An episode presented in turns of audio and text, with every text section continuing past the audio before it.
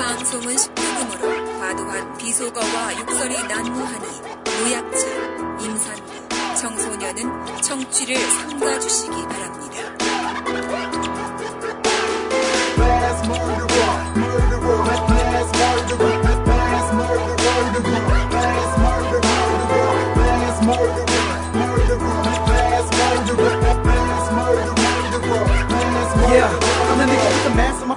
이 박사 이 작가 이제 그 233번째 시간 시작하겠습니다.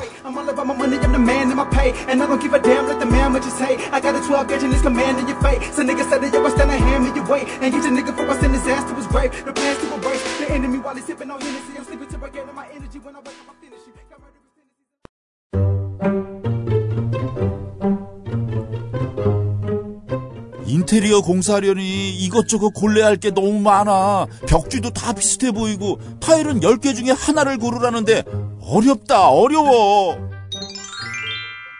너 시움을 아직 모르는구나? 스마트폰에 시움 앱만 깔면 여러 디자인 중에 딱 골라주기만 하면 되는데 쉬움? 그런 앱이 있었어? 시움은 가격 비교 사이트와 다르게 공사와 감리도 직접 책임지고 1년간 무료 AS까지 해준다고 견적 나온 것과 달리 추가 비용이 있는 거 아니야? 가격으로 장난치는 업체가 아니라니까 스마트폰에서 디자인 딱 고르고 지평수, 방, 화장실 소득만 딱 입력 그럼 견적이 짠 어허, 당장 스마트폰에 쉬움부터 깔아야겠다. 스마트폰에서 시움 앱을 다운받으세요. 여러분의 집이 달라집니다.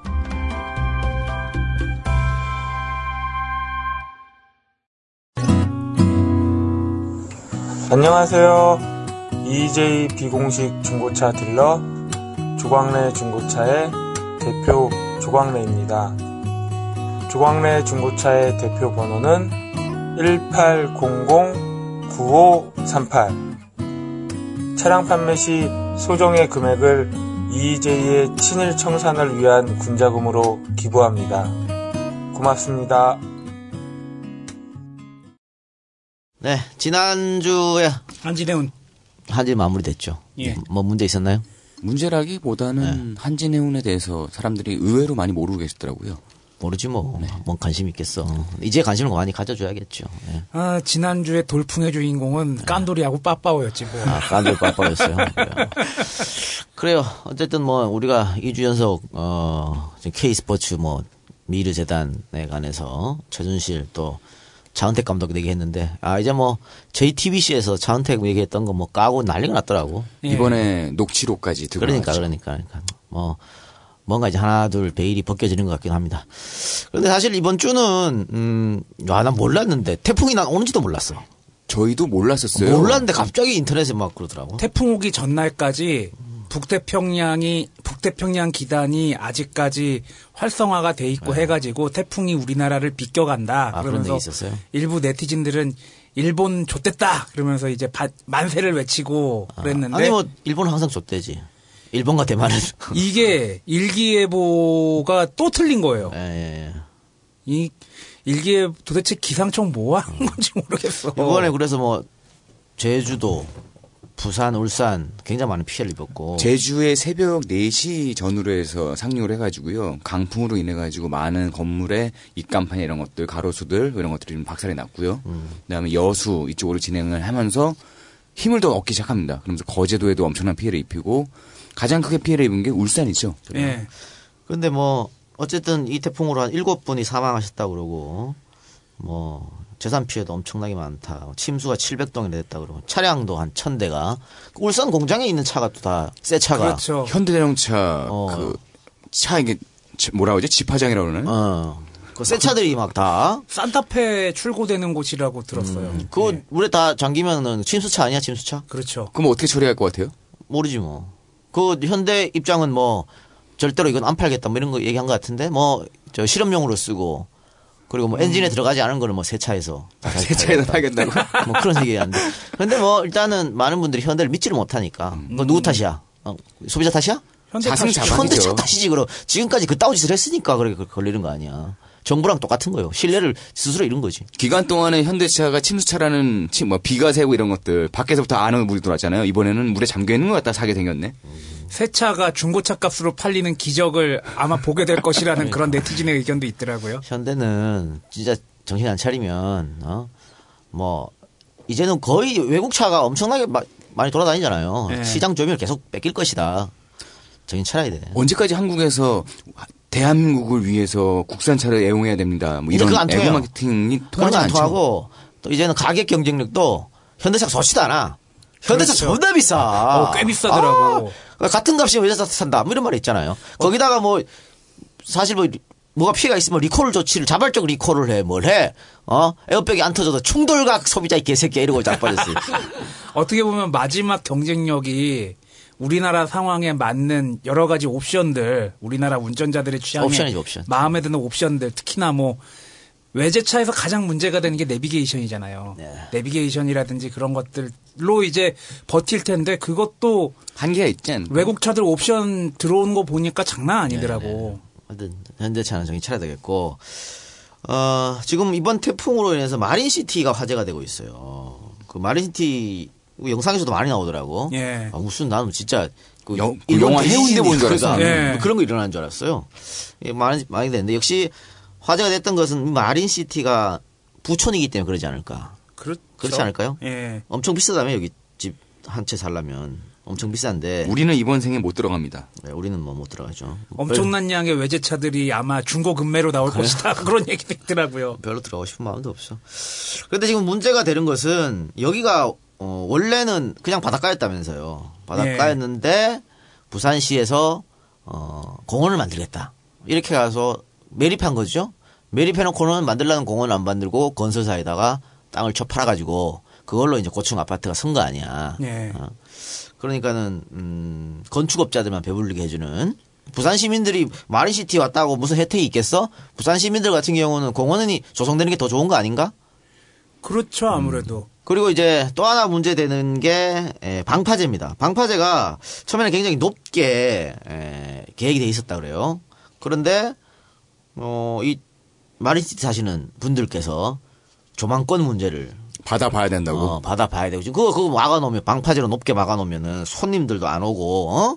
그럼 되냐. 관광객들도 안 오고. 이러면서 민원을 엄청 넣어가지고, 이게 원래는 2.5m로 계획이 돼 있었는데, 방파제가. 1.2m로 낮춰가지고, 방파제가 설치됐답니다. 그러니까 이번에 파도가 제일 높은 게 뭐 9m가 넘었다니까. 다 넘어오는 거지, 뭐, 그냥. 싸그리 넘어와가지고. 이번 같은 물난리가 이렇게 왔는데, 만약에 계획대로 2.5m 방수벽만 설치했어도, 어, 60% 이상의 파도를 막아줘갖고 효과가 굉장히 컸을 것이다. 이런 얘기가 나와요. 그래서. 그러니까 천재에서 인재가 결합이 된 거네요. 그렇습니다. 그래서 어, 이 문제 때문에 이제 그- 다시 부산시가 방파제를 만들겠답니다. 음. 누구 돈으로? 국민 세금. 그렇지, 빙고. 그럼 국민 세금으로 마린시티 물론 그분들도 국민이니까 네. 그분들의 안전을 위해서 하는 건 뭐뭐 있어야 되겠죠. 근데 지금 이렇게 앞뒤가 좀 안 맞죠? 그러니까 부산 시민들이 봤을 때는 짜증 나는 거죠. 이거 이제 국비, 시비 합쳐가지고 655억 원 정도 들어간대요. 네. 아니 처음에 질 때 지들이 안전보다는 돈, 경제성, 뭐 조망권. 조망권 이런 것 때문에 안 한다 그래놓고는 지금 이렇게 되니까 또 시비로 그걸 해? 돈- 내가 이 돈을 들여서 마린시티 들어온 이유가 뭔데? 조망권도 있는데. 어. 그러니까 이번에 돈이 더블로 들어간 거잖아요. 처음 지었을 때 높게 졌으면 돈이 이만큼 안 들어가잖아. 그렇죠. 그러니까 이것 때문에 지금 당연히 안 좋은 눈으로 바라볼 수밖에 없는 거죠. 네. 자기들이 이거는 어, 자초한 일이다. 왜 이거를 그럼 만들어 주냐 이런 겁니다. 안타깝네요. 그러니까 어디든 우리나라는 다 이래. 다 경제 논리가 제일 1번이야. 안전이 1번이 아니야. 음. 이번에 오린종 지사가 또 그런 얘기 있고 우리 지난 시간에 제주도 얘기 했나요? 여기서? 했었죠. 예, 했죠. 제주도 얘기할 때 그 비자 문제 원천적으로 다시 검토해야 된다. 무비자고 그거. 어? 네. 돈 관광객의 돈보다는 제주 도민의 안전이 우선이다. 했는데 원희룡 지사가 또 뭐 이상한 소리 했더만 다, 다시 검토할 생각 없다고. 무조건 돈 돈이야. 그러고 있는 중간에 또 사건 사고는 발생을 했고요. 뭐, 뭐 있었나요 또? 네, 거기때 그 제주도민 한 분이 또 중국인에 의해서 피살되는 사고가 있었습니다. 아니 그러니까 이 뭐 하는 짓입니까 이게 모든 게 돈으로 점철되는 어, 안타깝습니다. 참 겉보기 그리고 겉치레 그런 것들도 또 거기에 또 추가가 돼가지고 아 좀- 우리나라 그게 문제라니까 우리나라 종특이야 씨발 이거는 어 남한테 잘 보이려고 야 솔직히 외제차 왜 타냐 보이려고. 뻥이라고 타는 거지. 뭐 백이랑 좋아. 뭐 순간 스타트, 코너링 아니야. 뻥이라고. 야, 코너링 얘기하지 마, 이 새끼야. 코너링은 임마 저기 우병우 아들이면 돼. 아, 코너링 그거 이따가 얘기하는 걸로. 아, 그래 타는 거 아니야. 아니, 신혼부부 둘이서 어. 살면은 13평 아파트도 충분하지 않아? 그런데, 야, 뭐 23평, 30몇 평 왜 얘기해? 지 친구들한테 뻥이라도, 이, 그런 거 하는 거 아니야. 어, 우리 집에 홈바도 있고. 어, 그래. 어서 와. 예. 아니 그렇게 우리 중에서 그래도 사정이 좀 좋으신 이 작가님도 처음에 신혼생활 시작할 때는 13평도 안 됐어. 기가 막힌 집에서 시작을 기가 했죠. 막히지. 우리 저 시골에서 아버지 엄마 올라오면 잘 데가 없어. 거기서 2년 살았어. 아니 아, 신혼은 그렇게 시작하면 되는 거지. 근데 네. 그것도 그렇게 하잖아요. 또 여성들 어 백. 아니 한 달에 월급 200 받으면서 600, 800짜리 백을 왜 사냐고. 악이라고 부르던데. 아니 그래 그건 다. 다 뻥이려고 하는 거 아니야. 나 이런 거 한다. 그러면서 인스타에 어 커피 마시는 척 하면서 그거 앞에서 커피 찍는 척 하면서 커피 안 찍지. 그 상표를 찍잖아. 내가 그래서 인스타를 안 해. 아, 그런 거. 이게 다 남들 결혼식은 크게 해야 되고 말이죠. 예. 호텔에서 네, 허례허식. 다 허려시야 남들 보이죠. 아, 이러 이러- 이러지 맙시다 진짜. 여자들에겐 가방이 있다면 남자들에게는 사골스방에 살면서 또 차를 사는 아, 이런 그러니까. 허세들이 있는 뭐 거죠. 차, 시계 그런 것들. 이런 거는 이제 없어져야 할 문화예요. 어? 이게 뭐 21세기 이게 뭐가 도움이 되느냐고 이게. 근데 개인적으로는 나도 차에도 관심도 많고 시계에도 관심이 많은데 그냥 시간만 볼 수 있고 움직이면 그럼. 되지 뭘. 그러니까 남의 눈을 이렇게 의식하다 보니까 자기애가 없어. 자기를 사랑하지 않아 사람들이. 자기를 사랑하면 이렇게 할 수가 있나. 그냥 뭐 예. 애들 교육도 옆집 애보다는 잘해야 돼. 이래가지고 뭐 가해도 시키고 뭐 이상한 막 유치원도 보내고 막 하는 거 아니야. 그 교육의 기준이 어, 옆집이잖아. 그렇지 옆집이죠. 그러니까 일주일에 6일, 5일, 6일을 경쟁으로 계속 내몰리잖아요. 비단 네. 중고등학생뿐만이 아니라 생존 경쟁에 또 사회인들도 내몰리고 거기에 또 온 가족이 동참해야 되는 상황이니까 누가 그러더라고요. 하루 정도는 좀 하고 하면 성공하는 일을 좀 하면서 푹 쉬는 게 어떠냐고. 이게 너무 경쟁 사회로 몰리다 보니까 이게 거칠에 더 이제 뭐가 뭘 그런 걸로 경, 인성 경쟁하면 안 되나? 뭐 그런 걸로 경쟁을. 그러니까 엄친아란 말이 있잖아요. 네. 그게 뭐야? 그게 남의 눈에 의식해서 나온 튀어나온 단어야. 모양새로만 완벽하게 그럼. 는 그치? 아, 참 답답합니다. 결국에 엄친아가 남 얘기잖아요. 남 얘기죠. 예, 친구, 엄마 친구 아들. 네. 네. 그래서 그 이런, 이런 말씀 좀 안타깝습니다만 또 스스로 목숨을 끊는 많은 분들도 비교하거든 남들이랑 자꾸 남들이랑 비교하다 보니까 내가 자꾸 안 돼 보이고 뭐 이- 이런 거잖아요. 그러다 보니까 이렇게 하는데 좀 이런 건 좀 없어졌으면 좋겠습니다. 예. 경쟁 얘기 나오니까 생각이 나는 게 그 외고 학생 하나가 그 외고의 경쟁에 이제 외고의 그 입시 경쟁에 네. 지쳐가지고 국공무원 시험 보고 국공무원 됐다는 얘기가 좀 많이 예, 뉴스가 나왔었잖아요. 화제가 됐죠. 예. 근데 국공무원도 경쟁 아닌가? 경쟁이죠. 예. 이게 참 그걸 보면서 결국에 경쟁을 피해 가는데 또 다시 경쟁으로 들어갈 수밖에 없구나라는 생각도 좀 들고. 저는 그 뉴스 되게 좀 슬프게 봤어요. 그 20대로 이제 진입하는 도전에 대한 청춘이 기껏 할 수 있는 게 나는 이제 내 삶을 미리 결정을 지겠다. 라는 거잖아요. 이게 아. 가장 남들이 봤을 때 또 좋아 보이고. 공무원을 청년들이 많이 원하는 사회 음, 발전 없습니다. 그거는 국가가 망할 징조예요. 아니 공무원님 공무원 하는 일이 뭐야? 창조적인 일을 막 해? 뭘 자꾸 생산해내? 아니잖아. 오다에 따라 움직이고. 오다에 따라 움직이면 되고 아니 그렇게 정말 아이디어 반짝반짝하고 공부 열심히 하고 그래놓고는 정작 하는 일 복사나 하고 이게 뭐냐고. 뭐, 스티브 잡스 같으면 이래야 될 거 아니야. 에디슨 같은. 지금 공무원 비하 발언하시는 겁니까? 아, 공무원 비하가 아니고 나라가 발전하려면 그렇게 되면 안 되는 거예요. 저- 정말 청년들 반짝반짝한 아이들 갖고 있는 애들은 뭐 뭔가 새롭게 창조하고 만들고 뭐 투자하고 이런 데 해야 되지. 이 공무원에 다 매몰되는 사회는 좋은 사회가 아닙니다. 그러니까 자기가 무슨 일을 잘 하는지, 그럼요. 자기가 무슨 소질이 있는지를 생각하고 그 일을 할 수 있는 기회가 주어져야 되는데 그 기회마저 원천 네. 봉쇄되고 있으니까. 각자의 소질을 개발하여 이거잖아. 네. 야 솔직히 공무원이 뭔 소질이 필요하냐? 에? 공, 공무원 뭔 소질이 필요하냐? 제 공무 비하 제일 발언인데 중요한 자꾸. 건 꼼꼼함이지. 예. 아니 FM대로 하면 되는 거지 매뉴얼대로. 네. 에이씨, 그래요. 다른 얘기 한번 해봅시다. 예. 어, 아까 코너링 나온 게. 올해 나왔던 뭐 이렇게 인터넷, 뭐 트위터, 페이스북, SNS에서 단어에서 어 트잉여라고 합니다. 그 거기서 유행하는 사람, 그 유행을 이끄는 사람들, 이 사람들이 그랬습니다. 올해의 어, 트잉여들은 반성을 해야 된다. 우리가 졌다. 어떻게 저 상황에서 코너링이라는 단어가 나오냐? 올해 최고의 멘트가 아닐까 싶은. 근데 이 작가님 예. 군대 가기 전에 운전했죠. 아니요, 못했어요. 운전 못했어요? 네. 난 이 작가님이 만약에 군대 가기 전에 운전했다면 이 얘기 듣고 되게 열받았을 것 같아. 저요, 왜요? 나도 나름 운전 코너링 잘하는데 막 그런 생각을 하지 않았을까? 아니, 난, 저는 운전면허 군대 가기 전에 많이 떨어졌고, 그리고 다들 의경시험 쳤어요. 음, 의경 시험 쳤는데, 그 당시는 사실은, 어, 의경 치면은 이제 자기 지역으로 오잖아. 어, 나 같으면 치면 안동으로 바로 오는 거야. 음. 또 그때는 돈도 좀 벌었어. 그랬던 시절이었잖아요. 그래서, 예. 어, 의경으로, 어, 딱 갔는데, 그 시력 검사를 하더라고. 아, 그래서 나는 렌즈를 끼고 갔지.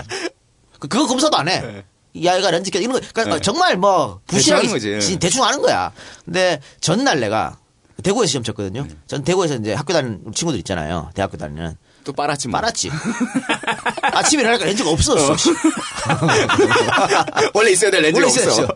그래 떨어졌죠.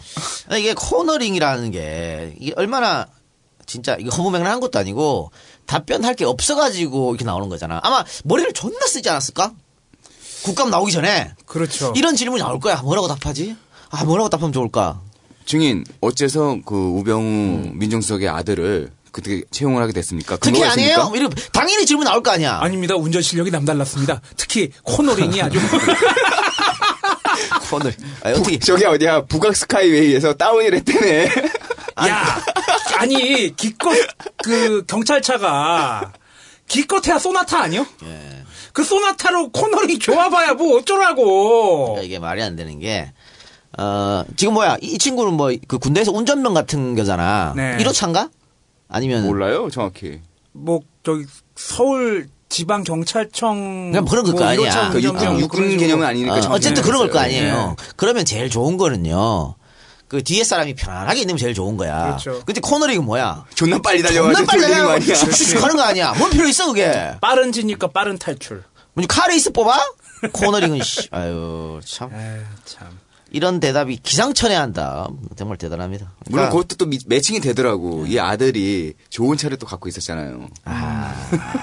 그러니까는 뭐 지차 아니라고 하지만 코너링에 대해서는 엄청난 이해력이 높을 수도 있다. 난 거기에 대해서는 반대. 아 반대야? 왜냐하면은 그가 사회에서 몰던 차들은 코너링 탈출에 굉장히 좋은 차인데 네. 그 차를 몬다고 코너링 탈출 실력이 늘까? 그 차 몰다가 소나타 코너링 하면은 되게 짜증날 걸? 아 난 그렇게 봐요, 솔직히. 그, 그래. 하여튼 이건 뭐 희대의 코미디인 것 같고 우리가 이런 국가에 살고 있다. 부끄럽습니다. 이런 공무원들이랑. 참 할 말이 없으니까 지원해도 하, 참 답답하네요. 근데 이 사람들 하, 백승석 부속실장 앞으로 역사에 이름 기록되지 않을까? 코너링으로. 어 희대의 개소리 이래가지고 어? 아, 근데 만약에 정권이 안 바뀌거나 그러면 이런 양반들이 북악 스카이웨이를 승진하겠지 또 뭐. 무슨 뭐 카레이싱 전용 도로로 만들겠다 그럴 수도 있어요. 음. 아니 이렇게 스스로 경찰이라는 소리를 들을 만한 행동을 하면 어떡하나? 참 답답하네. 해야 될 일을 안 하고 자꾸 코미디만 하려고 그래. 이러니까는 자꾸 개콘이나 음, 코미디 빅리그 애들이 긴장을 하는 거 아니야. 재미가 없어 요즘 개콘은.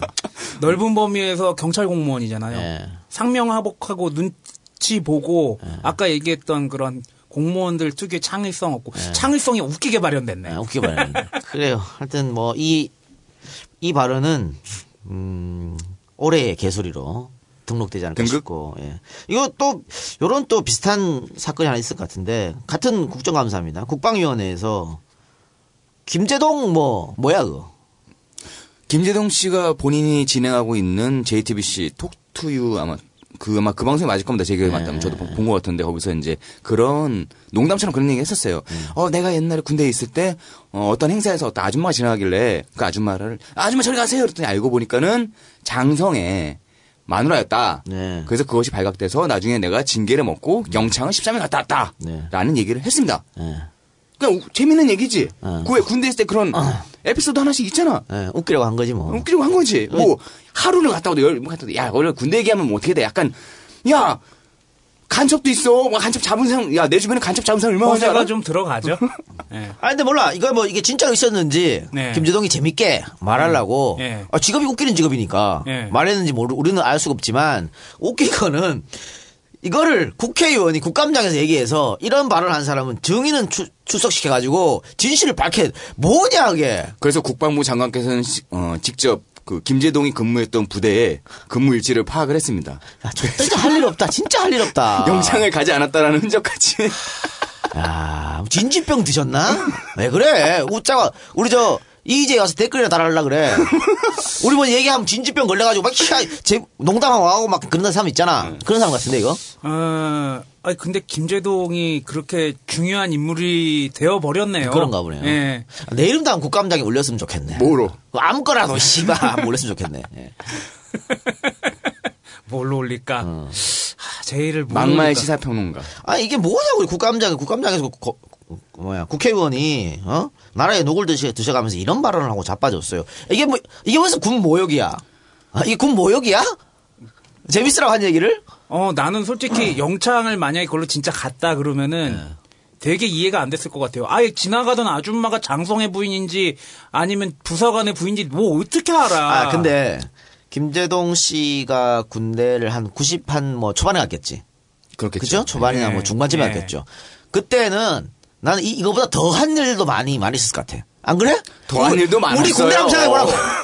우리는 한 이거보다 한 3, 4년 늦게 갔지만 네. 생각해보라고. 우리 때도 뭐 이거 뭐 말도 안 되는 이걸로 영창 보내고 군기용 때 보내고 막 그랬잖아. 차마 방송이니까는 뭐야 여- 이게 팟캐스트에다도 얘기 못하는 기가 막힌 일들 많아요. 그러니까. 아이 진짜 툭 터놓고 이게 똥도 찍어 먹을 수도 있어. 아니 그럼 아, 국방장관 지가 뭘 알아? 병사 생활 해봤어? 어? 내가 별 볼, 희한한 일이 다 있었는데. 그러니까 내가 볼 때는 음, 장성들 특히 이제 장교 들어가는 사람들도 의무적으로 신병교육 때라도 한 번씩 나- 보내야 될것나 같아. 저기 장교이고 나발이고 전부 다 병부터 시작한다고 봐. 예, 저도 그런 차원에서라도 병부터 시작했고 장교까지 올라와. 이게 자 이게 병사들의 마음을 알아야 어 장교들이 전쟁이나 그렇죠. 이라든 뭐라든 진짜 자기 식구처럼 데리고 이렇게 할 수가 있어. 예. 이것들은 병사의 마음을 1g도 모르거든. 음, 얘들이 솔직히 뭐 하고 다니는지도 몰라요. 뭐 그렇게 해가지고 좀 부사관 부사관 좀 거치게 해가지고 부사관 때 대학교 가게 하고 부사관 대신에 뭐 저기 사관학교 보내고 그런 식으로 하면은 난 될 거라고 보거든요. 에휴, 이 나라 군대의 역사를 봐요. 백선엽의 후예들이 그게 가능하겠어요? 안 되겠죠. 참 깝깝합니다. 다시 그러면 어, 국감 얘기 하나만 더 해봅시다. 교문이가 요즘에 맹활을 갑니다. 네. 이거는 K 스포츠 재단하고 미르 때문에 그렇죠. 네. 근데 어, 교문이 여당이 또 보이콧했대. 보이콧한 이유는 야당이 최순실하고 차은택 증인 채택하자 했다가 그래 그럼 우리는 못해 하고 나갔다는. 이러면 여당이 이러면 이럴수록 어?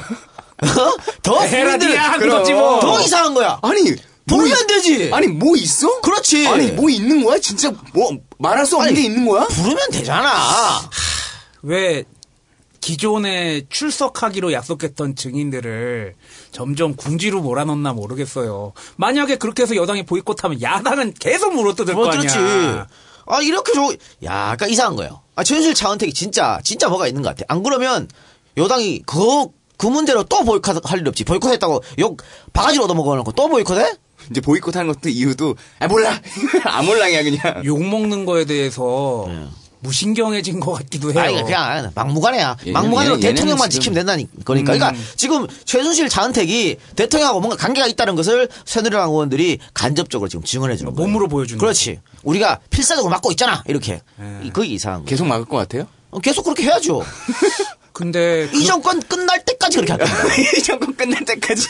그렇게 잘 보이면 잘 보일수록 점점 궁지에 몰릴 텐데. 그걸 뭘 아나? 아니 여당에서 벌써 그런 얘기 나오잖아요. 다음에 정권 뺏기면 우리 좆된다고. 아니 근데 지금 그 핵심 지도부부터 시작했고 다 친박이 싸그리 잡고 있기 때문에 비박이 뭐 할라 그래도 특히 또 친박의 강경파들이 있어. 아주 조원진이는 이장우 저희 네. 코뿔소 같은 어, 사람들. 미쳐서 날뛰고 있거든. 네. 어, 미쳐가지고 지금 뭐 우와. 재선이 사슬한테 핏대 세우고 막 씨, 난리가 이런 난리가 없어요. 뭐 김진태. 그러니까 이렇게 되니까 어 지금 뭐 새누리에서는 그러니까 약간의 정상적인 사고 방식을 가지고 뭐 하려 해도 그 사람들이 입도 뻗고 못 하는 거야. 사실 새누리당이 정상적인 집단이면요. 지금 초선 의원들이 한마디 해야 돼. 초선 재선이 특히 예. 소장파 이런 사람 너무 이렇게 하면 곤란합니다. 소장파. 어. 이, 이거는 이제 너무 너무 나갔다. 어? 선배들 정풍운동 막 해야 된다고. 그렇죠. 근데 폼- 폼이라도 해야지 폼이라도. 한 마디도 못 하잖아요. 뭔가 기댈 데가 없어서 그런 거 아닐까요? 한 마디 에휴, 참 안타까워요. 아 그리고 최순실 이야기가 나온 김에 음, 요즘 또 정유라 혹은 정유현 네. 최순실 딸 뭐, 따님 이야기가 계속 네, 뭐 나오죠. 특혜를 받고 있다면 나오잖아요. 네. 근데 음, 이번에 또 노웅래 의원이 뭘 하나 깠더라고 국정감사장에서 에, 얘가 2014년도 국가대표였잖아요. 네. 그래서 아시안 게임 9월달에 나가서 금메달 땄잖아. 음. 승마는 그게 뭐야 남녀 구분이 없어요. 그래서 네 명 나가가지고 그 김승현이 아들내미랑 같이 금메달을 땄잖아요.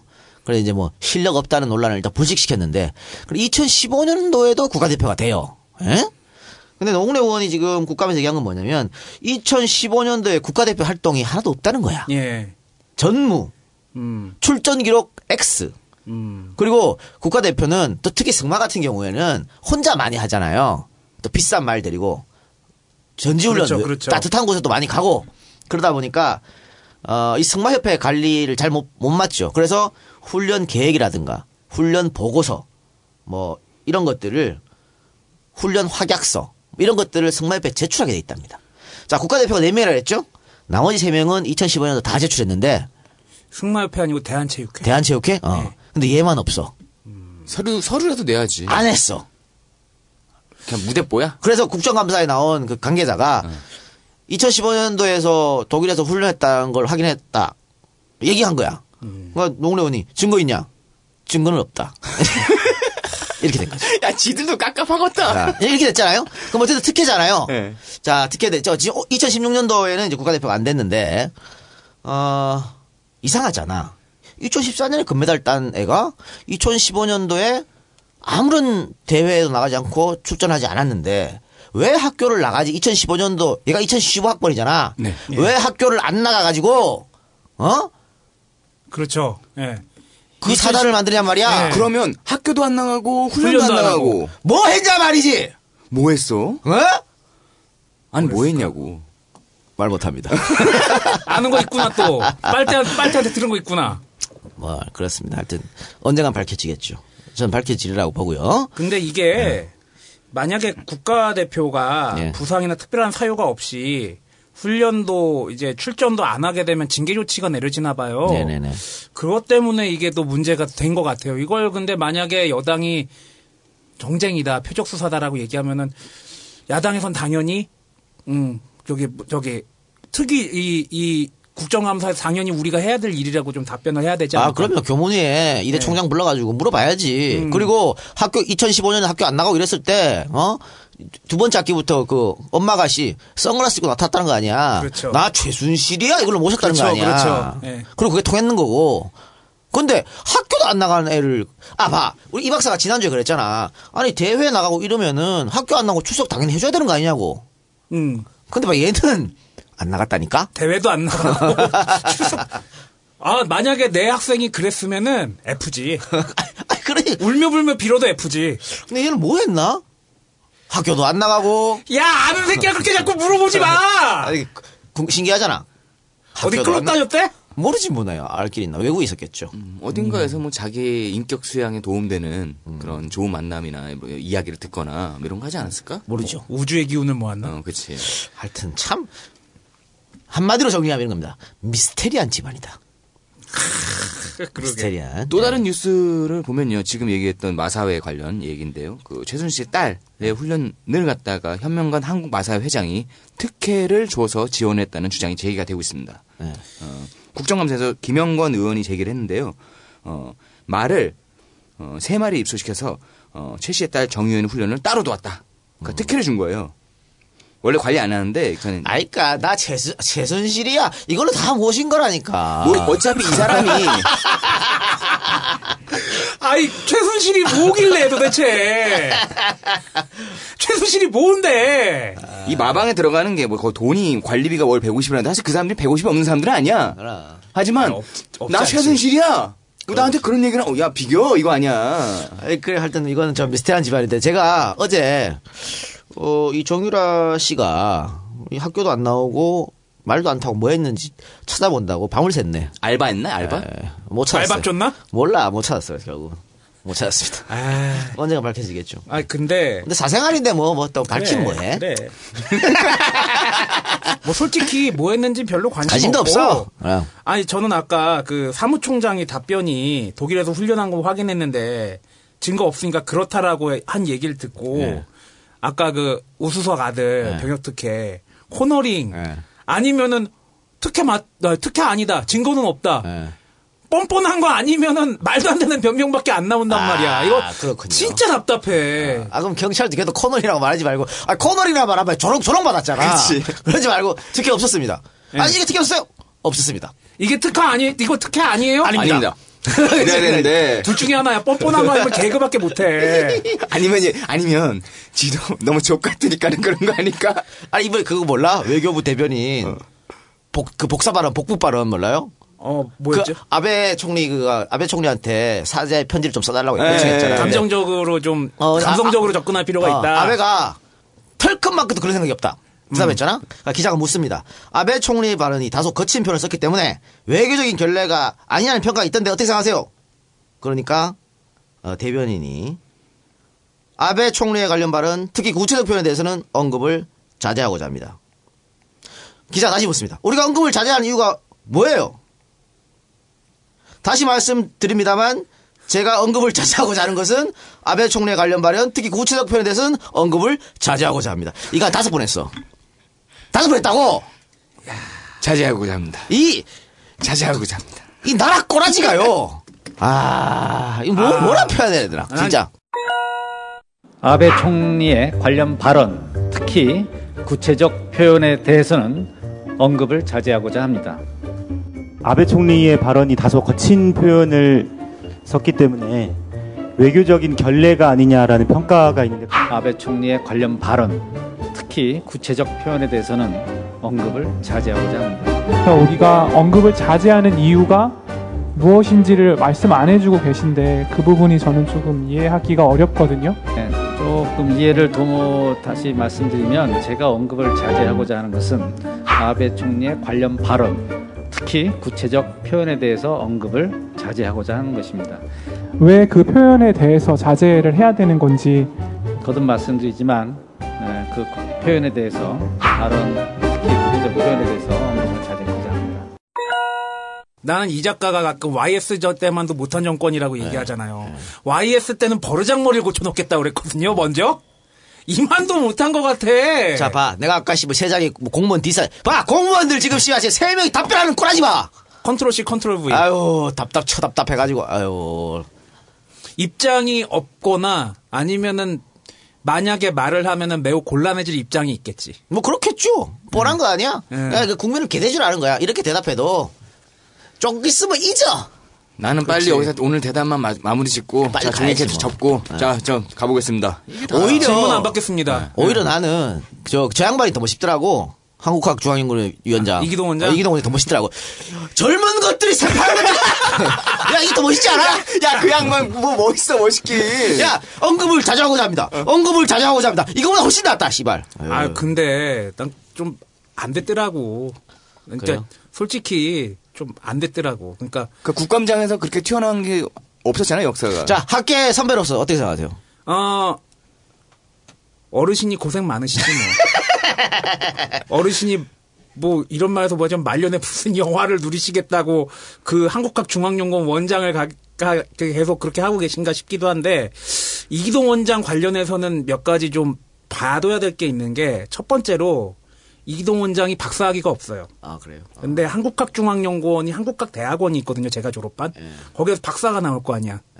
그러면은 석사가 박사한테 학위장을 주게 되는 참 재밌는 광경이 벌어지는데 아니 뭐 인정 뭐 교수도 하셨고 그러니까 왜 그 연구자들 뽑을 때 박사 학위하고 석사 이후 몇 년 동안 경력자하고 똑같이 등치를 하거든요. 그런 걸로 이제 뭐 난 인정한다고 치고 문제가 그때 행정 경력 있냐고 손혜원 의원이 물어봤다 그랬잖아요. 예. 행정 경력이 굉장히 많이 부족해요. 보직 교수나 그런 거를 하신 경험이 거의 뭐, 없대요. 왜 된 거예요? 이 박사가 올 때는 왜 됐다고 봐요? 국정교과서하고 아, 아, 무래도 연결이 되지 않을까라는. 생각이 들어요. 근데 이번에 잘릴 것 같다던데? 그럼 어, 잘리면 누가 오나? 모르지 뭐. 어, 지금 내부 소식통에 따르면은 이기동 원장이 낫다. 아, 오히려? 네. 누가 오는데? 이기동이 잘리면은 내부 승진으로 권희영이 될 수 있다. 이거 뭐, 똥 피하다가 씨뭐 벼락 맞은 야 꼬라지네? MB 지나가고 박근혜 온 거랑 똑같은 거야? 만약에 만약 그렇게 되면 니네 소원대로 어, 한국학 중앙연구원에서 심심치 않게 얘기가 들렸거든요. 내부 승진해 가지고 좀 원장이 한 명 나와야 되지 않겠느냐. 그 지금 딱 부원장까지 이제 내부의 교수들이 올라가요. 근데 원장을 딱 단다. 그게 또 권희영이다. 그럼 이제 난리라는 거지 난리.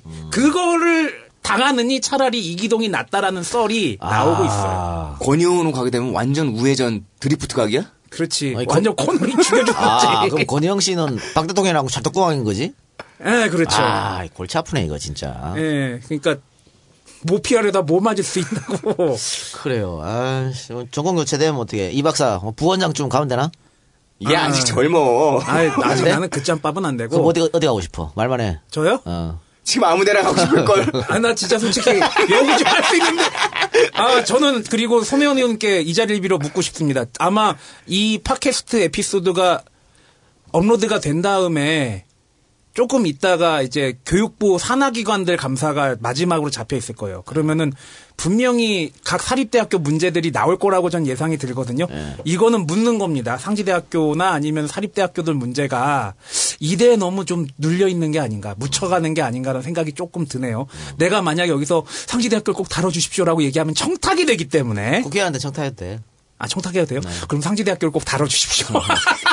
상지대학교를 비롯한 사립대학교 문제 꼭 다뤄주십시오. 이건 자신의 이권을 위한 청탁이 아니라 아니잖아. 문제. 하는 거잖아요. 어, 그럼요. 네, 국민이 안 공공의 이익을 위한 어, 문제 제기죠. 교육부에서 감사 결과가 나와가지고 이사 승인 취소가 나- 이사회에서 이사 승인 취소가 났는데 이게 어떻게 진전이 되느냐, 어떻게 처리할 거냐 반드시 물어봐야지. 네. 그래, 이사는, 지금 근데 관선이사 파견이에요, 그럼? 관선이사 파견밖에 방법이 없는데 네. 지금 한 4개월 정도 기간 동안에 뭐 이의도 제기하고 청문회도 해야 되고 몇 가지 절차가 있는데 그거에 네. 좀잘 진행될 수 있도록 이게 그리고 비단 상지대 문제, 문제뿐만이 아니라 사학 전체의 문제가 상지대에 상지적으로 보여지기 때문에 예, 그런 차원에서 좀 국회의원들의 신경 쓰임이 좀 필요하지 않을까 서울에는 거기에 걸맞 비슷한 게 세종대가 있습니다. 거기 좀 털어주시기 부탁드립니다. 두분 모교도 만만치 않아요. 예. 그, 관선이사가 파견되고, 네. 음, 가- 그 관선이사들이 이제 뭘 할 거 아닙니까? 네. 어. 이박 관선이사 파견돼서 이 박사 복직은 없는 걸로. 없는 걸로. 관선이사 파견되는데 복직은 없어. 얘는 안 돼. 그러면 어 이렇게. 상처뿐인 영광? 그렇지. 아, 성적분인 영광? 학교를 위해서 희생해, 니가. 아, 우리의 소문 날라가고? 어. 그럼 난 소송 들어갈 겁니다. 그래? 아, 왜냐하면은, 소속에서 저 씨발. 아, 그, 그 소총위에서 이겼는데 뭐. 그래요, 알겠습니다. 예. 그래요. 잠깐만 할까요? 뭐 다른 데서 많이 했는 거지만은 백남기 씨 유족이 직접 글을 썼더라고요.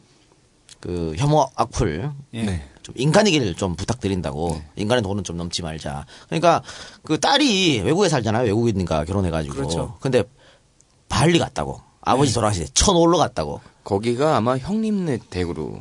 그러니까 뭐 그렇게 되는 건데 아무것도 모르- 특히 김진태 이런 사람들 있습니다. 이 사람은 또 말도 하기 싫은 어떤 만화가 어, 너무 과해.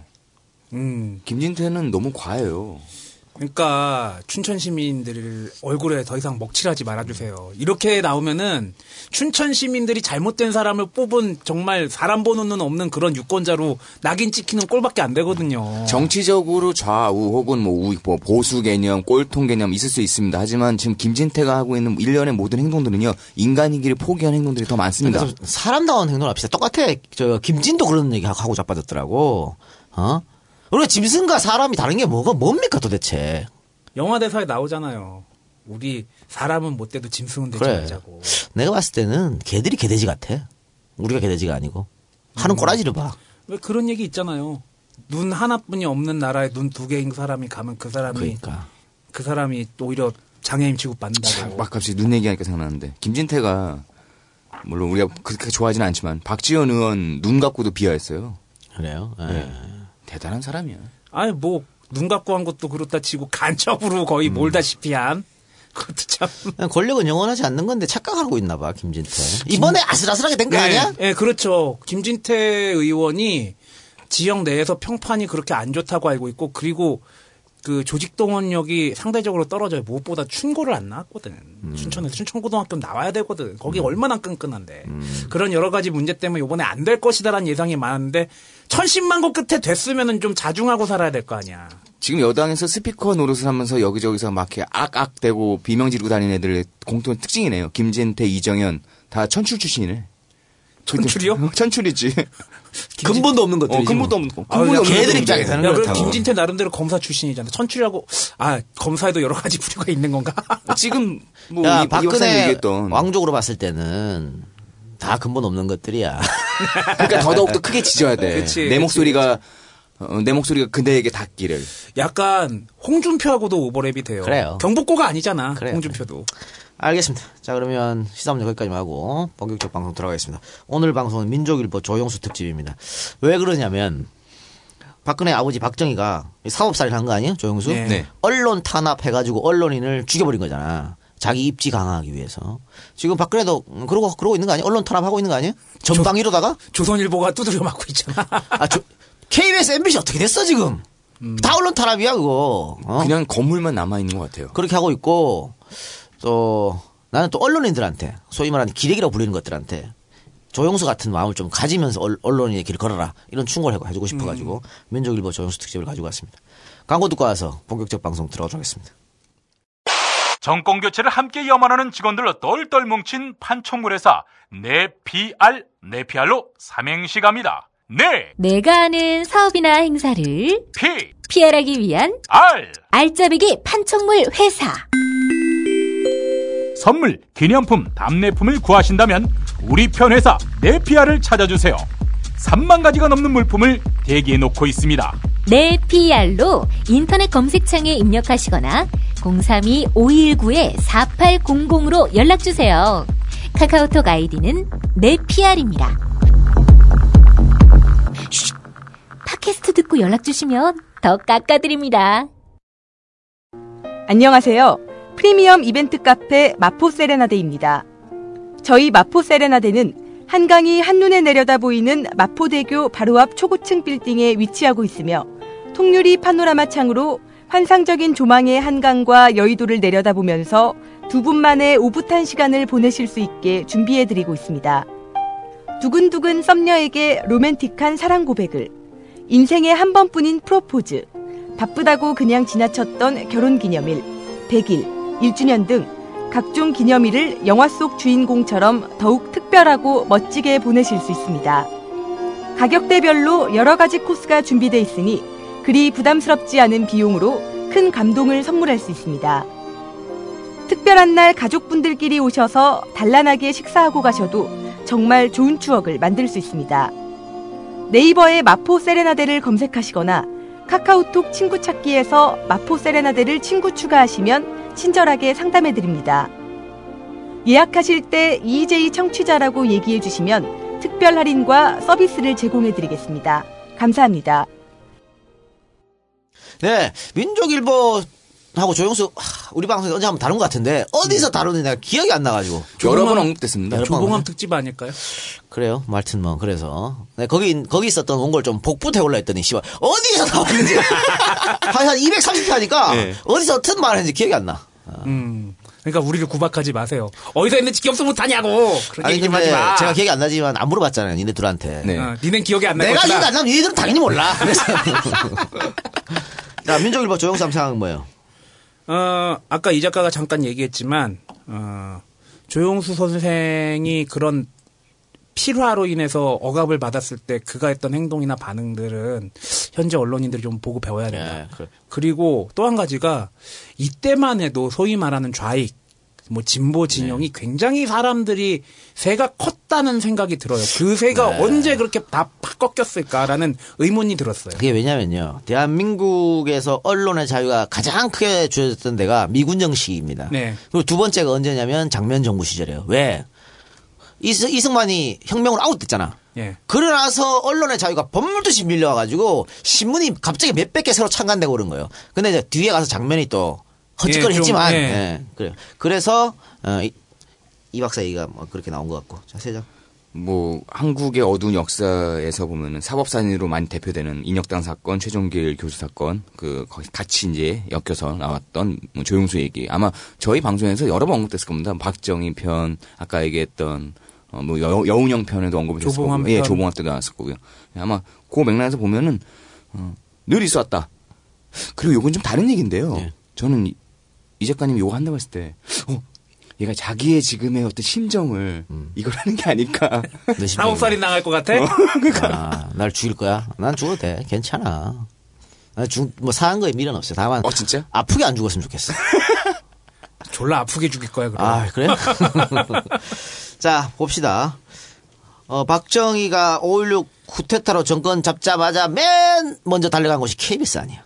그렇죠. 그렇죠? 어. 그러니까 비상계엄 선포하고 제일 먼저 한 짓이 언론에 재갈을 물리는 일부터 시작한 겁니다. 그러니까 민족일보 폐간과 디은 사장 조용수의 사형은 해방 이후에 가장 큰 언론 탄압을 할 수 있겠는데 일단은 어 시범 케이스로 뜯어 팬 거죠. 예. 516 조용수가 어디 잡혀갔냐면 5월 18일에 잡혀갔어요. 예. 그러니까 바로 바로 한 거야. 바로 때린 거야. 그렇죠. 야 봤지 이렇게. 깡패들 잡아들이고 그 다음에 바로 이제 잡아들였죠. 그렇죠. 그러니까 이게 뭐냐면 그러니까 죄 없는 언론사와 언론인이 정치적 살인을 당하고 정치적 폐간을 당했던 건데 그러면 왜 박정희는 죄 없는 조용수를 사형대에 올렸을까? 자, 박정희가 쿠데타로 정권을 잡자마자 대내외 첫 번째 선포한 메시지가 뭡니까? 반공을 국시로 삼. 그거죠. 왜? 지가 빨갱이 출신이거든. 남노당. 이걸 뺏겨내야 돼. 그리고 미국이 알고 있잖아요. 그렇죠. 미국 위에다 나 빨갱이 아닙니다. 이거 보여줘야 되고. 그래서 정, 어, 이 민족일보 혁신, 혁신 세력을 잡아가지고 먼저 죽여버리면 봤지? 나는 빨갱이 아니에요. 이거 보여주고 싶었던 것이죠. 그렇게 하고 또 그게 첫 번째 이유고요. 두 번째 이유는 정권을 잡은 후에 혹시라도 자해가 될 세력들, 나를 비판하는 세력들, 거기에 재갈을 물자. 이게 두 번째 이유였습니다. 그렇게 해갖고 혁신계를 대표하고 있었던 조용수와 민족일보를 희생양 삼은 거죠. 역시 스네이크 박이다. 여기에 또 부응해가지고 이대 이대 설립자라고 얘기하는 양반이 또 내가 보증한다 빨갱이 아니다 그런 얘기도 있고. 누가요? 최순달? 누가? 이대 아, 이대. 네. 이대. 예. 자, 이 뭐냐면 동정심이나 도덕심은 눈꼽만큼도 없고 오로지 권력 의지밖에 없었던 모습을 잘 보여주는데 하, 참으로 야만의 시대 아닙니까? 나의 권력 때문에 죄 없는 사람을 죽인다는 거. 우리 자기가- 같은 사람은 생각도 못하는 거 아니야. 자기가 살기 위해서 자기의 동료들과 자기의 조직을 갖다가 몽졸히 넘겨준 사람이 박정희입니다. 참왜 EJ를 위해서 또 불금쇼를 위해서 또 조도 못 먹는 이 박사가 한 번씩 희생했잖아. 다 비교하고 자꾸. 농담입니다, 농담. 자, 조영수는 1930년 4월 24일 생인데 호적엔 4월 20일로 되어 있습니다. 경남 진양군 대곡면 단목리의 부유한 집안에서 태어났습니다. 하만조 씨고요. 조영수의 13대 할아버지가 어, 세자의 스승이었답니다. 이게 아주 자랑스럽게 생각. 여기서 말하는 세자는 우리가 알고 있는 그 세자가 그 맞는 세자죠. 거죠. 박보검 아니고. 예. 아버지 조판상은 하규남과 결혼했는데 하규남은 진양의 만석군 하종식 딸이었습니다. 이게 뭐냐? 친가 외가가 전부 부자였다라는 것이죠. 조용수의 작은 아버지 조경규는 세브란스 의전을 나와서 경성제대 산부인과에서 근무했던 의사로 시사신보 사장 2대, 3대, 4대 국회의원을 지냈고 자유당에서 원내 총무를 두 번이나 지냈습니다. 원내 총무가 지금 말로 하면 원내 대표인 거죠. 엄청난 파워를 자랑하는 거죠. 그럼 이 집안은 엄청난 파워가 있는 그러니까요. 집안이네요. 예. 재력으로나 정치력으로나 전부 권력과 재력을 모두 가지고 있던 그렇습니다. 그런 예. 집안이네요. 자, 아버지 조판상은 어머니와 결혼 후에 신부집에서 신랑 친구들에게 발바닥 맞는 풍습을 지내다가 그 있잖아 매달고 이런 것 좀, 아, 이런 것 좀 하지 맙시다, 진짜. 요즘은 없어졌어요. 우- 우리 때는 없어졌죠. 없죠. 우리 때는 없어졌고 우리 아마 우리 한 제 나이보다 한 10살 이상 되신 분들은 이- 많이 네, 많았을 거예요. 그러니까 하면서 뭐 시- 신부 나오라 그래 노래 부르려 시켰잖아. 노래 부르고 막 구두에 막걸리 담아서 그래. 주고 막 그랬어요. 우리 때는 이런 거 안 하고 더 심했어. 그지 뭐 저기 뭐 신랑 바- 바지 바지 안에다가 안에다가 어, 바나나 넣고 집어넣고. 뭐 까라 그러고 뭐 그런 거 했어요. 팬티 안에다 구슬 넣고 그거 찾으라 그러고 뭐 이상한 거 했어. 아무튼 그랬는데. 뭘 진짜 그런 걸 했어? 했어. 어. 아, 우린 우린 토마토 했다. 방울토마토. 뭐 그런 거 했어요. 어. 자 그랬는데 어, 이런 발바닥 맞는 걸 하다가 사고가 납니다. 잘못 맞았구나. 아니 잘못 맞는 게 아니고 이렇게 매달 매달고 때리잖아. 그게 풀어졌거나 그랬나 봐. 그래서 아, 떨어졌구나. 골반을 크게 다쳐요. 아이고야. 그래서 부유한 집안이었잖아요. 그러다 보니까 조선에서 뭐 고치는 것보다 일본에 고치는 나으니까 일본에 가서 수술까지 받았지만 결국은 못 고치고 끝내 불구의 몸이 되었다고 합니다. 그렇지만 본가 처가가 다잘 살았기 때문에 조용수의 아버지는 취미인 사진을 업으로 삼아서 대구에 사진 스튜디오를 차려놓고 예술가로 지냈는데 좋은 말로 예술가 나쁜 나쁘게 말하면 한량이지. 한량이지 뭐. 이거야, 이거. 이거야, 이거. 어, 집에 돈 많겠다. 아, 옛날에 뭐 사진이 업이 돼요? 그래요. 그냥 여기 사진관에 이거 스튜디오 차려놓고 또 끼가 있었나 봐. 그래가지고 그 가수들 막 불러가지고 같이 놀고 그랬대요. 그래서 조영수가 어렸을 때 그 백년설 같은 연예인들이 아버지 스튜디오에 놀러가고 기타 치고 노래 부르고 뭐 그런 거 많이 봤다고 하더라고요. 아름다운 삶이네요. 낮에는 부럽다. 기타 치고 밤에는 술 한잔 하면서. 돈 떨어지면 여보 용돈 그렇지. 좀 줘. 그렇지. 장인어른 용돈 좀 주세요. 네. 자, 조영수는 이런 조판상의 둘째로 태어났으나 외삼촌 하만복이 3대 독자로 자식이 없어서 그의 집에서 자라게 됩니다. 보통 외삼촌 쪽으로는 잘 안 가는데 어, 원래 자기 직계 형님들. 쪽으로 네. 가지 않나요? 근데 여기는 뭐 둘째 둘째였기도 했고 이 외갓집이 너무 잘 살았기 때문에 또 아버지가 또 처갓집 덕을 보고 있잖아. 우리는 그럼 우리는 첫째로도 보내. 네, 덕을 보고 있는데. 씨. 가서 새끼야 살아. 그래서 이제 외삼촌 집에서 자라게 되는데 이 하만복 역시 과도 정부의 입법 의원 반민특위 의원, 예, 반민특위 의원이면 뭐 아, 대단한 거죠. 또 2대 국회의원을 지냈던 사람입니다. 그러니까 아마 자기 작은 아버지도 국회의원이었죠. 또 언론인이었죠. 외삼촌, 내가 같이 자랐던 외삼촌도 국회의원이었잖아. 자, 이 그렇게 살다 보면서 자연스럽게 정치력, 또 언론인으로서 감각 익히지 않았나 싶습니다. 은근 뭐 시쳇말로 강남 좌파 그렇게 볼 수도 있죠. 느낌이 나네요. 외삼촌 집에서 복내 초등학교와 진주 중학교를 다녔는데 초등학교와 중학교 재학 중에 단 한 번도 1등을 놓친 적이 없는 수재였다고 합니다. 조용수 동생 조용준의 증언을 들어봅시다. 형님이 저에게 공부를 가르쳐 주셨는데요.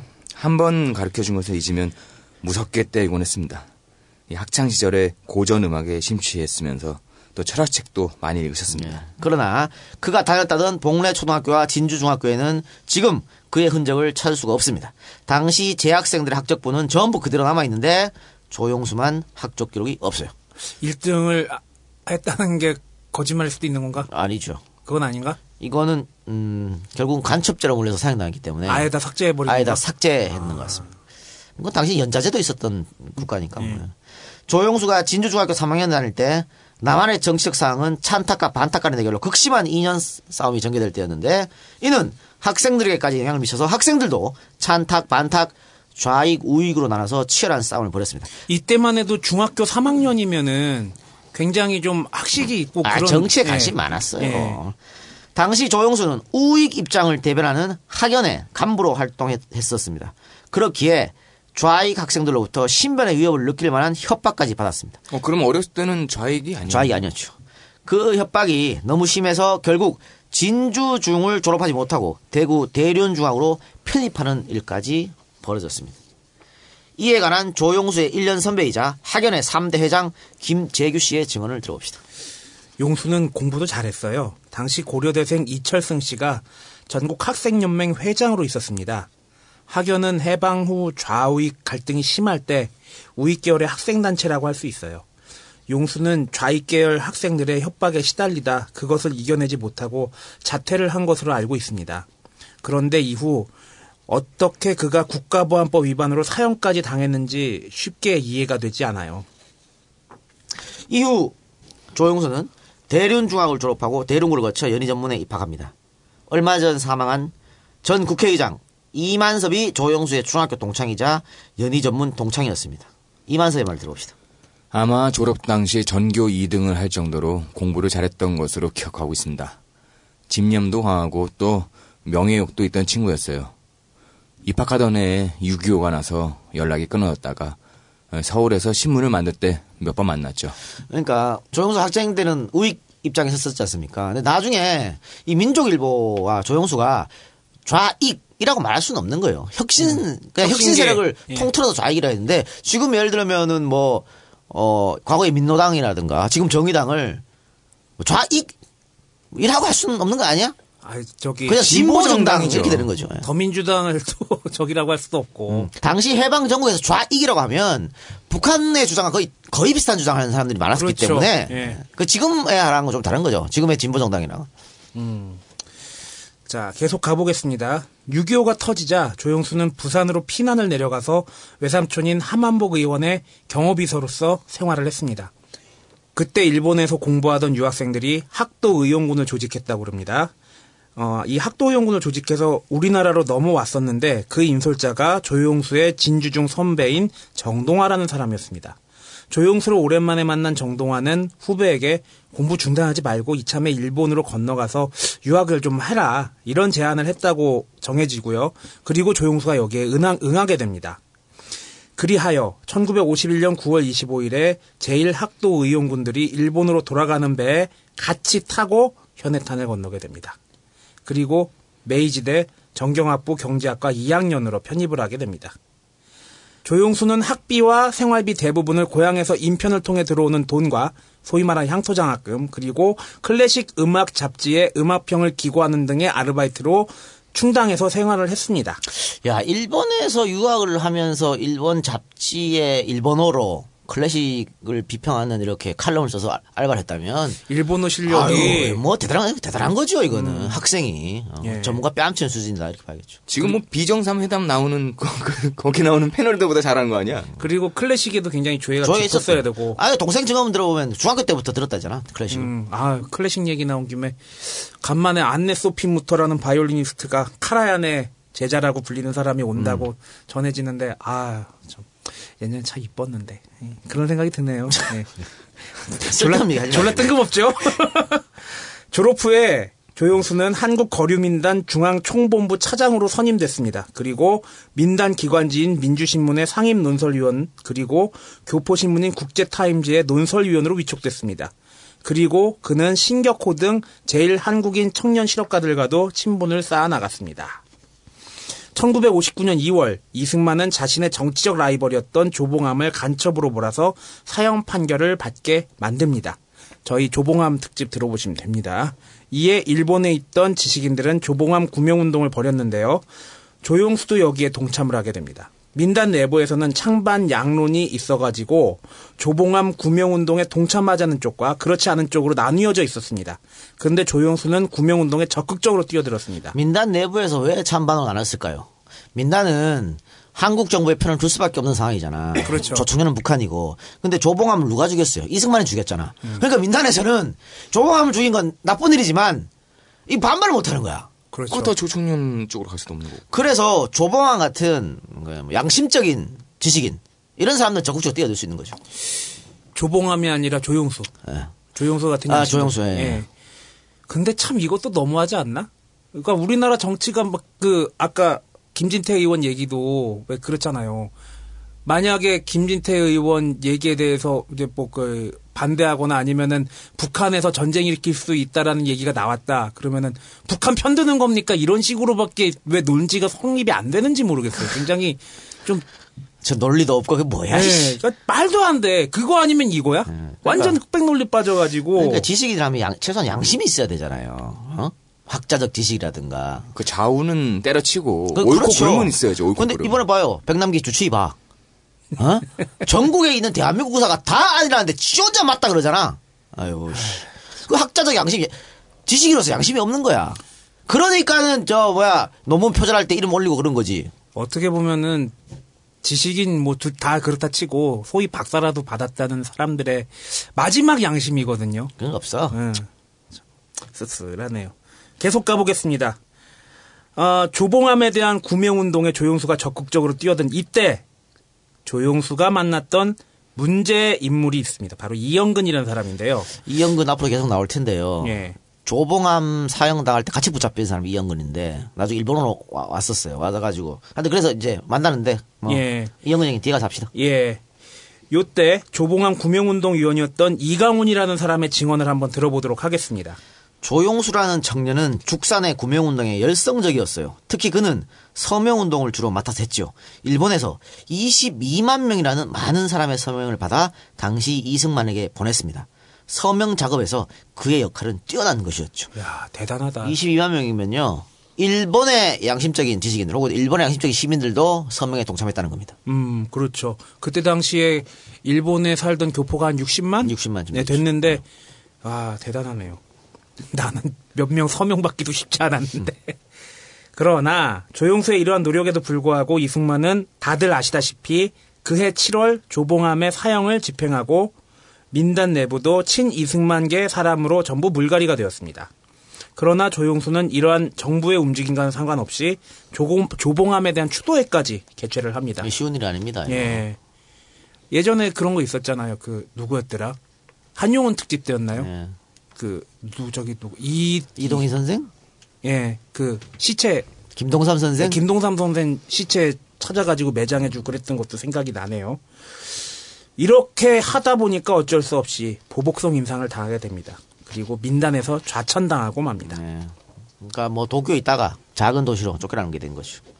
이후 조영수는 조총련이 중심이 돼서 벌인 제일교포 북송 문제에 대해 강력 반발을 하며 한국 정부가 관심을 가지고서 요청을 했으나 이승만은 권력 투쟁에만 몰두했지 제일교포 문제에는 전혀 관심이 없었습니다. 일본은 귀찮은 제일 한인들을 북한에 데려가겠다는데 두 손 들고 환영을 했고요. 미국도 인도적인 차원에서 제일 교포들이 북한으로 가는 것을 막지 않았습니다. 일본이 당시 어땠냐면 일본도 힘들 때 아니야. 그렇죠. 어? 힘들도 힘들 때인데 제일 교포들이 워낙 못 살았고 가난했기 때문에 네. 요즘 말하면 복지지. 그렇죠. 복지 혜택을 이 제일 교포들이 다 갖고 가는 거야. 음. 가난해서. 그리고 제일교포들이 가난하고 뭐 비참하게 살다 보니까 또 범죄를 많이 일으켰어요. 예. 그러니까 일본 정부로서는 돌아버리겠는 거야 이것들. 그렇죠. 근데 북한이 데려간대. 그럼 오케이, 브라보! 오케이 데려가세요 그러지. 그렇죠. 그럼 한국 정부가 나서서 아유 씨, 말하면 뭐하나. 씨. 이때부터 있었던 그런 감정들 때문일지도 모르겠는데 요새 또 나오더라고요. 오사카에서 그 저기 뭐야 그 고추냉이 너무 많이 네. 넣어가지고 뭐 했다 뭐 그런 얘기도 생각이 나네요. 예. 아무런 조치를 취하지 않던 한국 정부. 특히 이승만의 신복이었던 유태하는 제일 교포들을 돈벌이의 수단으로 이용을 해서 교포 사회에서 한국 정부에 대한 원성이 잦아였습니다. 북한은 북한으로 오면 집도 주고 직업도 주고 정착금도 주겠다며 제일 교포들을 모시고 갔으나 한국 정부는 교포들 본인이 본인의 돈으로 일본 배를 빌려 한국에 입국하는 것도 불법이라면서 막았습니다. 못 오게 했네. 왜? 유태아가 여권 팔아서 돈을 벌고 있었습니다. 미친놈들이야. 북한 애들은 뭐 어? 조선민주주의 인민공화국 오면 땅도 주고 직업도 주고 뭐 이렇게 했잖아. 예. 물론 그 약속 다 안 지켰지만. 그렇죠. 근데 한국 정부는 제일교포들이 우리가 배를 빌려가지고 우리가 우리 돈 들여서 고향으로 돌아가겠습니다. 그런데 안 돼. 꺼져. 안 이거- 돼. 개새끼들아. 안 되는 이유는 유태아가 여권자인 여권 팔아야 되거든. 돌아버리겠다. 여권을 무상으로 내줘도 모자를 파네. 그러니까. 예. 그리하여 교포들은 유태아 추방 운동까지 벌였습니다. 그러나 이승만은 이런 유태아를 공사에서 대사로 승진시키는 짓까지 벌입니다. 박근혜랑 똑같아. 똑같. 국민들이 아무리 안 된다 그래도 웃기지 마 이렇게 하면서 어? 법무부 장관을 공무총리 시키고 막 이런 거 아니야 지금 뭐 그런 건데 이 유태아는 우리 방송에 많이 나왔습니다. 이가의 집사. 어? 네. 어, 프란체스카 여사랑 친해지기 시작해가지고 그렇죠. 예. 영어 한 마디도 못합니다만은 그렇죠. 이렇게 예. 일본에서 이렇게 하다. 자세한 것은 이승만 특집에. 돈또 엄청나게 슈킹 깠잖아요. 그렇죠. 아, 나 진짜. 그래, 그 제일교포들이 이 유태아 죽인다고 그 난리를 쳤는데도 아니 그래 쿠데타 일어나고 사실 유태아가 본국으로 추- 빨리 오라고 송환당했잖아요. 네. 나는 못 간다, 배째라. 그렇죠. 이렇게 가지고 결국은 박정희 정권하고 샤바샤바 해갖고 들어와갖고 사랑하고. 처벌 안 받고 잘 네, 먹고 잘 살고 이게 그랬죠. 뭔 예. 짓이냐. 아유.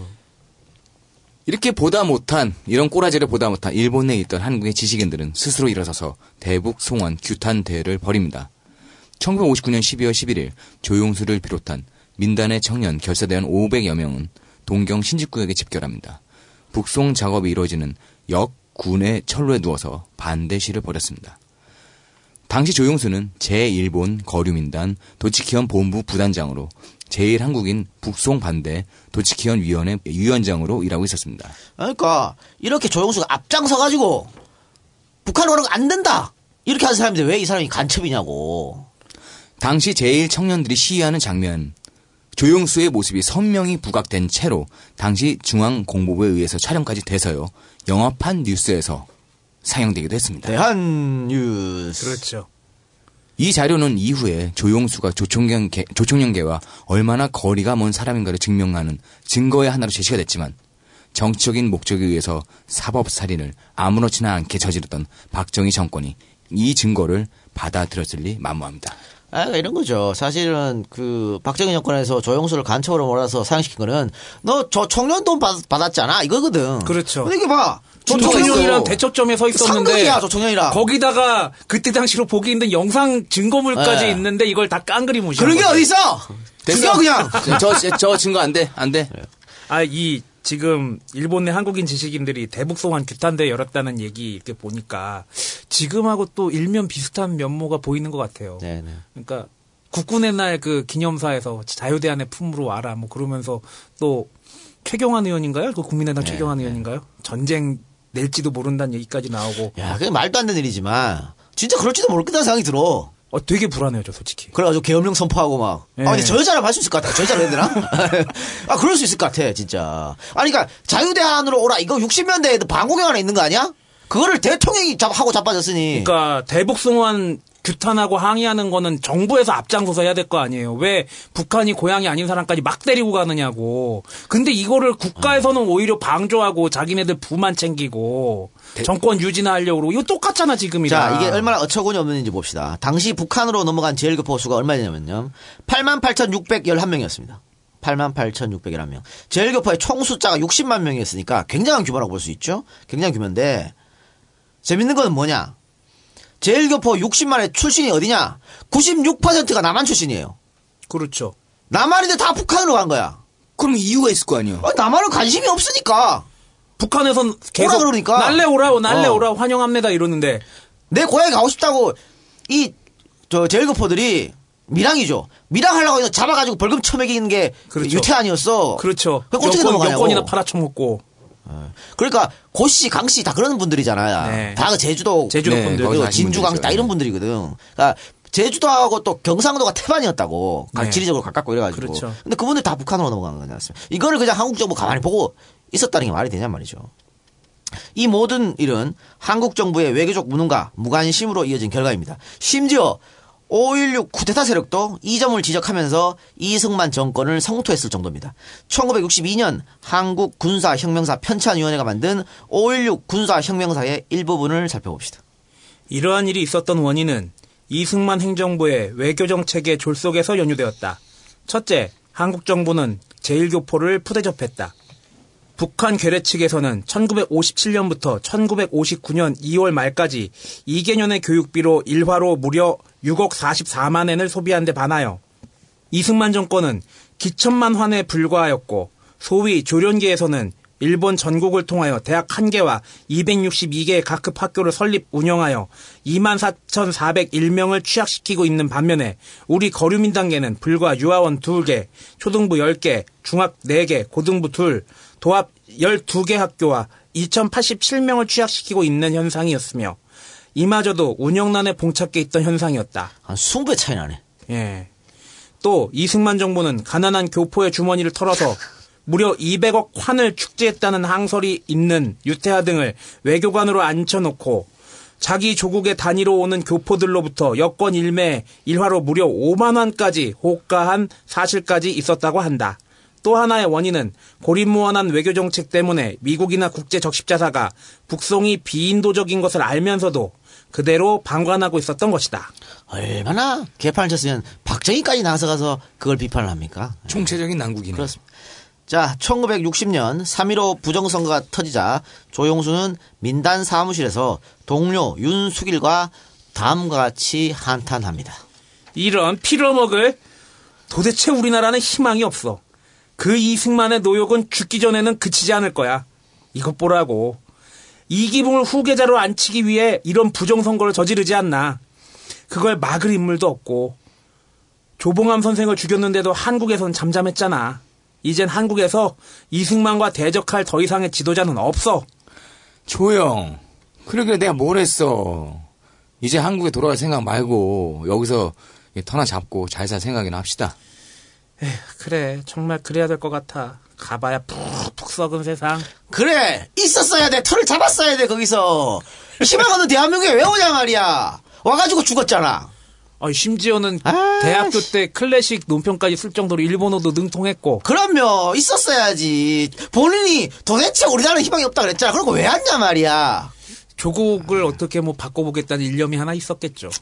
이런 빌어먹을 도대체 우리나라는 희망이 없어. 요즘 제가 많이 하는 거잖아요. 안 썩은 데가 없어 이놈 씨발 대한민국은. 돌아버리겠네. 우리도 많이 했던 말 같다야. 이 나라엔 도대체 희망이 없다고. 아이 참나. 그런데 이렇게 푹푹 썩은 세상이면서 돌아갈 생각을 안 했습니다만 왜 돌아올 생각을 했냐? 4.19 혁명이 일어났잖아. 그렇죠. 그래서 조영수 선생이 야 바뀐다 이제 대한민국. 됐다. 그렇다라면 이번에는 기회가 있을 수도 있겠다. 에이씨 바참 진짜. 이승만의 노역은 죽기 전에는 그치지 않을 거라고 예상했는데 죽지는 않고 끌려 내려왔잖아요. 그런데 뭐 이승만보다 더한 게 나타났으니. 자 여기까지 듣고 1부 마치고 광고 듣고 와서 계속하겠습니다. 엄마! 가글 했는데 입에서 뭐가 나왔어! 어, 그거 올리덴탈 체크 가글이라 그런겨. 지금 쓰고 있는 가글. 사용 후 확인해 보셨나요? 무색소, 무알콜, 무계면 활성제의 올리덴탈 체크 가글은 쉽게 나온 입안의 이물질을 눈으로 확인할 수 있습니다. 딴지마켓에서 판매 중입니다. 자, 미궁 장사랑. 아, 요건 내가 할 말이 있어요. 똥은 싸고 다니냐? 미치도록 싸고 싶다. 빅동의 추억. 미궁 장사랑! 구렁이 똥 이뻤다. 장이 살아야 내 몸이 산다. 혈중 콜레스테롤 개선과 배변 활동에 도움을 주는 건강 기능 식품입니다. 빅동의 추억. 미궁 장사랑. 지금 검색창에 미궁 장사랑을 검색하세요. 이건 제가 싸보니까 효과가, 싸보니까? 써보니까 효과가 있는 것 같아요. 남녀노소, 좌파 우파, 흑인 백인 모두에게 미궁 장사랑이 빅동의 추억을 찾아드립니다. 지금 검색창에 미궁 장사랑을 검색하세요. 네, 광고 듣고 왔고요. 자, 어, 오늘 233회, 233회는 어, 이게 조영수 특집을 하고 234회는 정청래 의원이 옵니다. 음, 왜 오겠어요? 책 냈으니까 홍보하러? 책 홍보하려고. 난 나오라 말도 안 했어. 속이 뻔히 들여다 보이는 인터뷰인가요? 아주 들여다 보이지. 네. 그래가지고 30번 하고 안 할 거야. 근데 책 얘기가 나왔으니까 근데 어, 흑금석 특집에 출연하신 아 우리 또 김단 아주 기자. 어, 최고의 작품 중에 하나는 흑금석 특집 아닙니까? 네. 김단 기자가 책을 냈답니다. 아유, 간만에 연락 주셨어요? 예, 책을 냈는데 안기부 관련 책이죠? 아 국정원 관련. 어, 국정원 관련. 근데 이게 지금 어 정청래 책이 1위, 이 책이 2 위 같아요. 시크릿 파일 국정원. 아, 국정원 책인데 사람들이 막 굉장히 성원해주고 있다 그러는데 저도 그거 한번 해줄게요. 그랬죠. 쇼 개블릭 책도 좀 성원 좀 해주세요. 자. 이씨, 말 자르는 거 봐, 저거. 우리가 이렇게 아니 이거 우리 책은 아무리 해도 안 된다니까. 우리가 이렇게 김당 기자 책을 소개해 주는 거는 아, 왜 빨아주냐? 흑금성을 모시고 흑금성을 모시고 살 아, 김당밖에 이건 없어. 중요하다. 이건 그냥 중요하다. 빨아줘야 됩니다. 예, 네. 빨아줘서 여러분들이 EA 듣고 구매를 많이 해주시면 김당 기자가 흑금성을 모시고 안가에 짜잔 하고 등장하지 않을까. 댓글에 김당 기자님 이 책 사면은 흑금성 EJ 출연하실 수 있다는데 사실인가요? 라고 메시지를 남겨주십시오. 그래요. 그리고 어 용서받지 못한 자 감독이 누구야? 윤종빈. 네. 음. 윤종빈 감독이 신작 하나 만든다면서 2017년 개봉을 목표로. 몰랐어요? 제목이 세 글자짜리였죠? 제목은 잘 모르겠고요. 어, 흑금성과 관련된 이야기입니다. 아, 윤종빈 감독 이재를 재밌게 잘 들었답니다. 그걸 듣고 김당 기자에게 전화를 해서 뭐 이렇게 얘기를 인터뷰를 하고 또 인터뷰를 자료를. 모으시고 뭐 그랬다고 하니까 어, 역시 뭐 우리는 그 영화판에 보배 같은 존재지. 남 좋은 일만 소스를 쫙 뿌려주잖아. 좋은 소스를 많이 많이. 그래요. 아 우리 저작권 보호라도 너한테 걸어야 되는 거 아니야? 아, 뭐 그런 그런 거 없고. 예. 그래요. 예, 널리 널리 퍼지면 좋지. 그럼요. 예. 자, 어, 조영수 이야기도 영화가 됐으면 하는 바람이네. 자, 그럼 다시 우리 얘기로 돌아갑시다.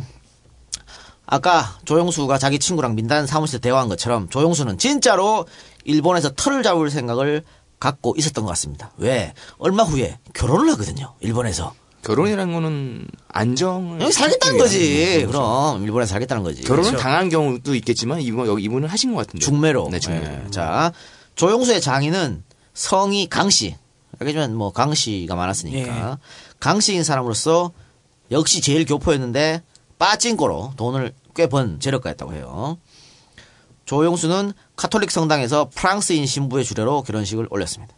그러나 일본에서 털을 잡으려던 조용수의 계획이 빗나가게 하는 일이 터지니 4.19 혁명이 한국에서 일어난 겁니다. 이제 그만 안정을 찾아야 되는 조용수는 이제 희망이 생겼다면서 귀국을 결심합니다. 당연 신혼의 아내와 장인은 만류를 했겠죠. 안 됩니다. 라고 계속 안 되네. 그리고 그렇죠. 말렸겠지. 장인은 이미 여기에 털을 잡은 사람이고 조용수도 한국에서 왔지만 대학을 다녔던 인텔리로서 어떤 일이든 할 수 있는 처지였잖아. 어, 뭐 뭐라도 할수 있는 거야. 네. 그렇죠. 그러나 조용수는 두 사람의 만류를 뿌리치고 한국행을 결심합니다. 지금 가야 됩니다. 지금 가야 무슨 일이라도 할 수 있습니다. 어수선하지만 인재를 필요로 하는 이 시기가 매우 중요합니다. 시간이 지나 안정이 된 상황에서 제가 무슨 일을 할 수 있겠습니까? 결국 조용수는 한국을 떠난 지 10년 만에 다시 고국행에 몸을 씻습니다. 그때가 1960년 6월 15일로 당시 조용수의 나이 31살이었습니다. 이 이듬해 사망했거든요. 예. 32에 죽은 거야. 진짜 꽃다운 나이지. 예. 근데 이 박정희를 욕을 안 할 수가 없어요. 이러니까. 예. 전쟁이 한창이던 51년 9월 25일 일본으로 건너간 지 딱 10년 만의 일이었습니다. 그는 곧바로 부산으로 갔고 자유당 원내 총무와 국회 부의장까지 지낸 당시 4선 의원이었던 삼촌 조경규를 찾아가서 선거구를 나한테 양보하라고 요구합니다.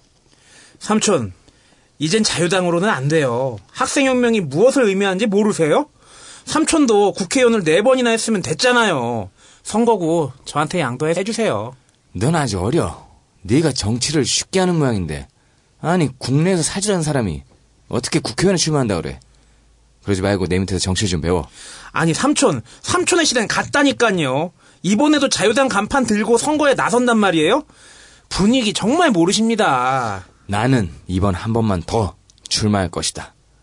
이대로 물러선다면 지역 구민들에게도 도리가 아니고 또 내 자신의 명예도 회복을 해야 하기 때문이다.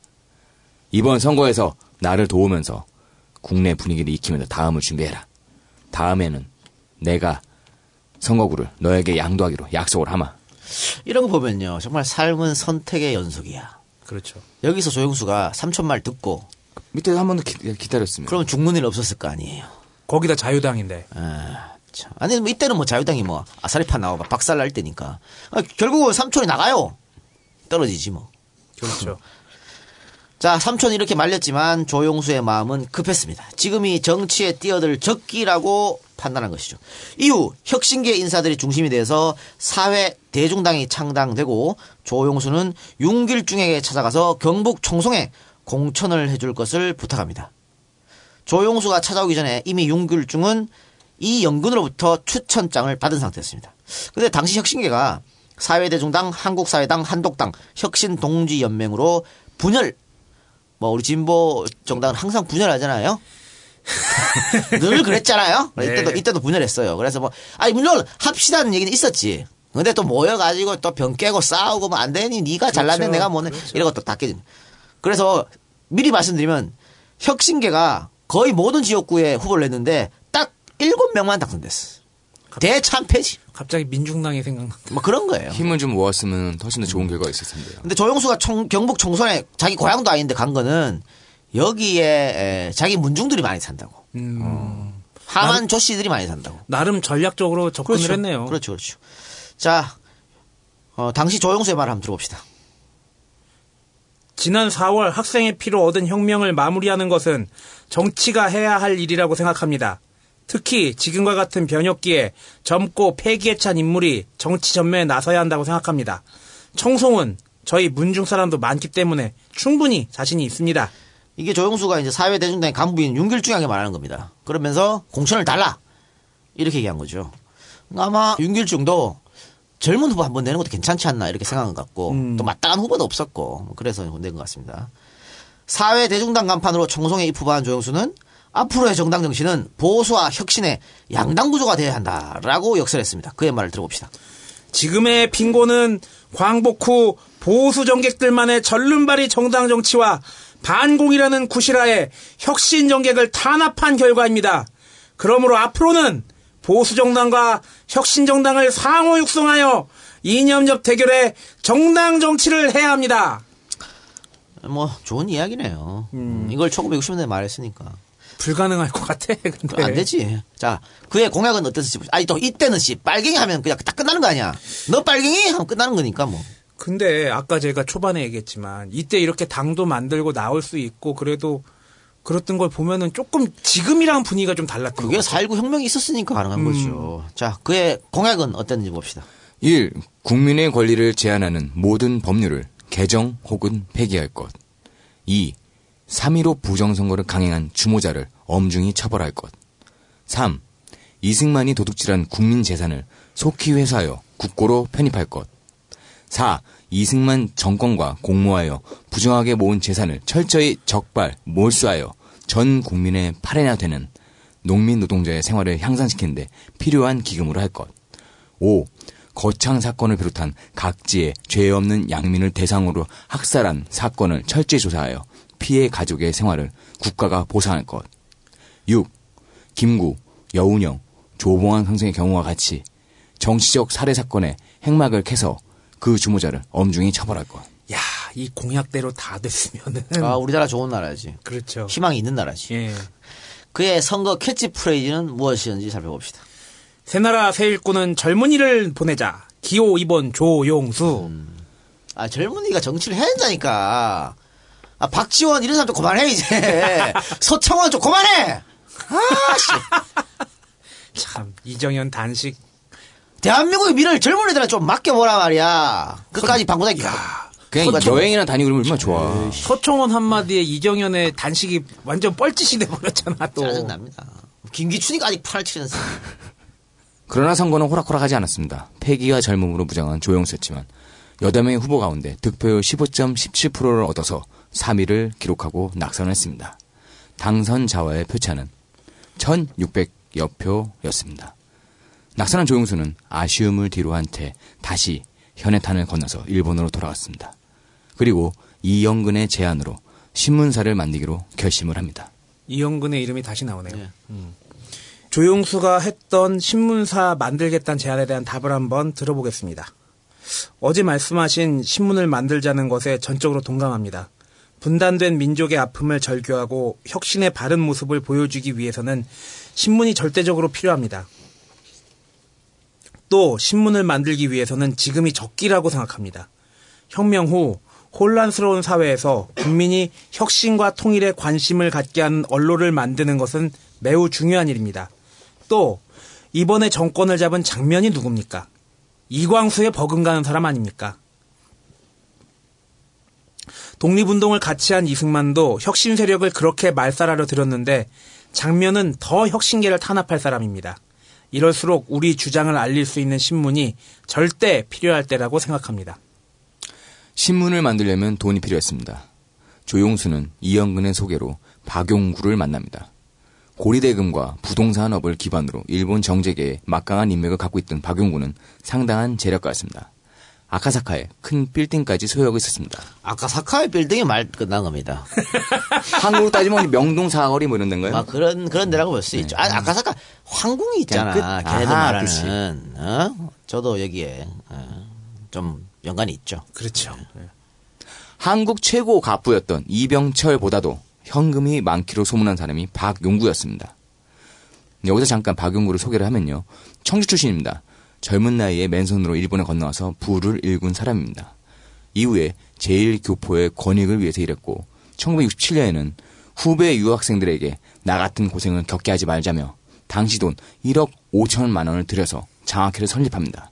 일본에 오는 한국인 학생들에게 장학금을 지급하기 위해서였습니다. 허문도도 박용구 장학금을 받았습니다. 허문도가 그런 놈인지 몰랐겠지 뭐. 이런 공로로 박용구는 1995년 한국 정부로부터 국민훈장 모란장을 수여받았습니다. 지금도 그의 아들 박충선은 아버지의 뜻에 이어 장학재단을 운영하고 있습니다. 5.16 이후 박정희는 박용구에게 인하대학교를 줄 테니까 공화당 재정국장을 맡아달라고 부탁을 했습니다. 하지만 박용구는 이 제안을 거절했습니다.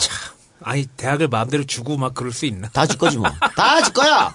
다질 거니까 뭐 그렇게 가능하지. 근데 재정국장이 뭐냐면 돈 만지란 거거든. 그렇죠. 그리고 네 돈 많잖아? 내놔. 이거예요. 참. 6.3 사태 때는 우리의 젊은이들에게 기대를 걸어도 좋다라고 말한 적도 있습니다. 그 때문인가요? 훗날 박용구는 박정희에게 보복을 당했다는 소문이 퍼졌습니다. 박용구는 일본 세무당국의 기습 세무사찰을 받고 휘청했는데요. 이 세무사찰을 박정희가 일본 정부에 요청을 해서 이루어진 것이라는 소문이 제일교포 사회에서는 파다하게 퍼졌던 어, 것입니다. 확인은 안 됐어요. 그러나 그 당시에 정말 싹 퍼졌던 거야. 아니 갑자기 왜 일, 일본 당국이 세무 조사를 해? 이렇게 해서 이와 반대되는 사람이 신격호였습니다. 박용구보다 훨씬 작은 재산을 가지고 있던 신격호는 박정희의 전폭적인 지지로 한국으로 넘어와서 세계적인 세계적인 기업을 일궜는데 박용구는 일본을 벗어나지 못했습니다. 박용구가 했던 사업은 거의 이제 부동산 뭐 이런 건데요. 박용구의 아들 박충서가 아버지의 뜻을 이어서 지금도 장학재를 운영하고 있다 했지 않습니까? 이 박충서의 사위가 누군지 알아요?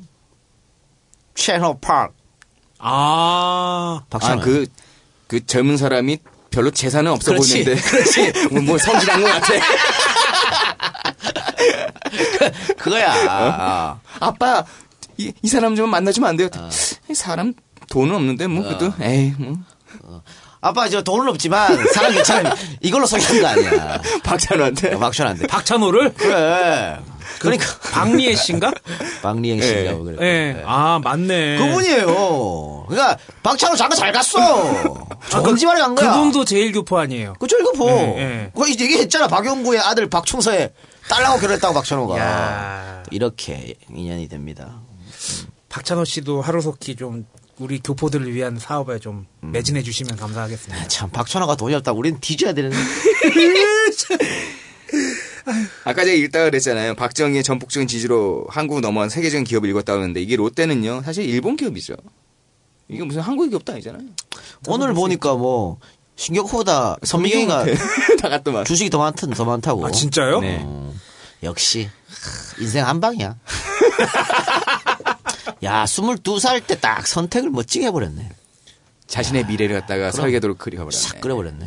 아, 그리고 나서 근데 그 야, 다음에 뭐 신격호는 골 때린다. 왜? 아니, 자기 마누라도 있고, 어?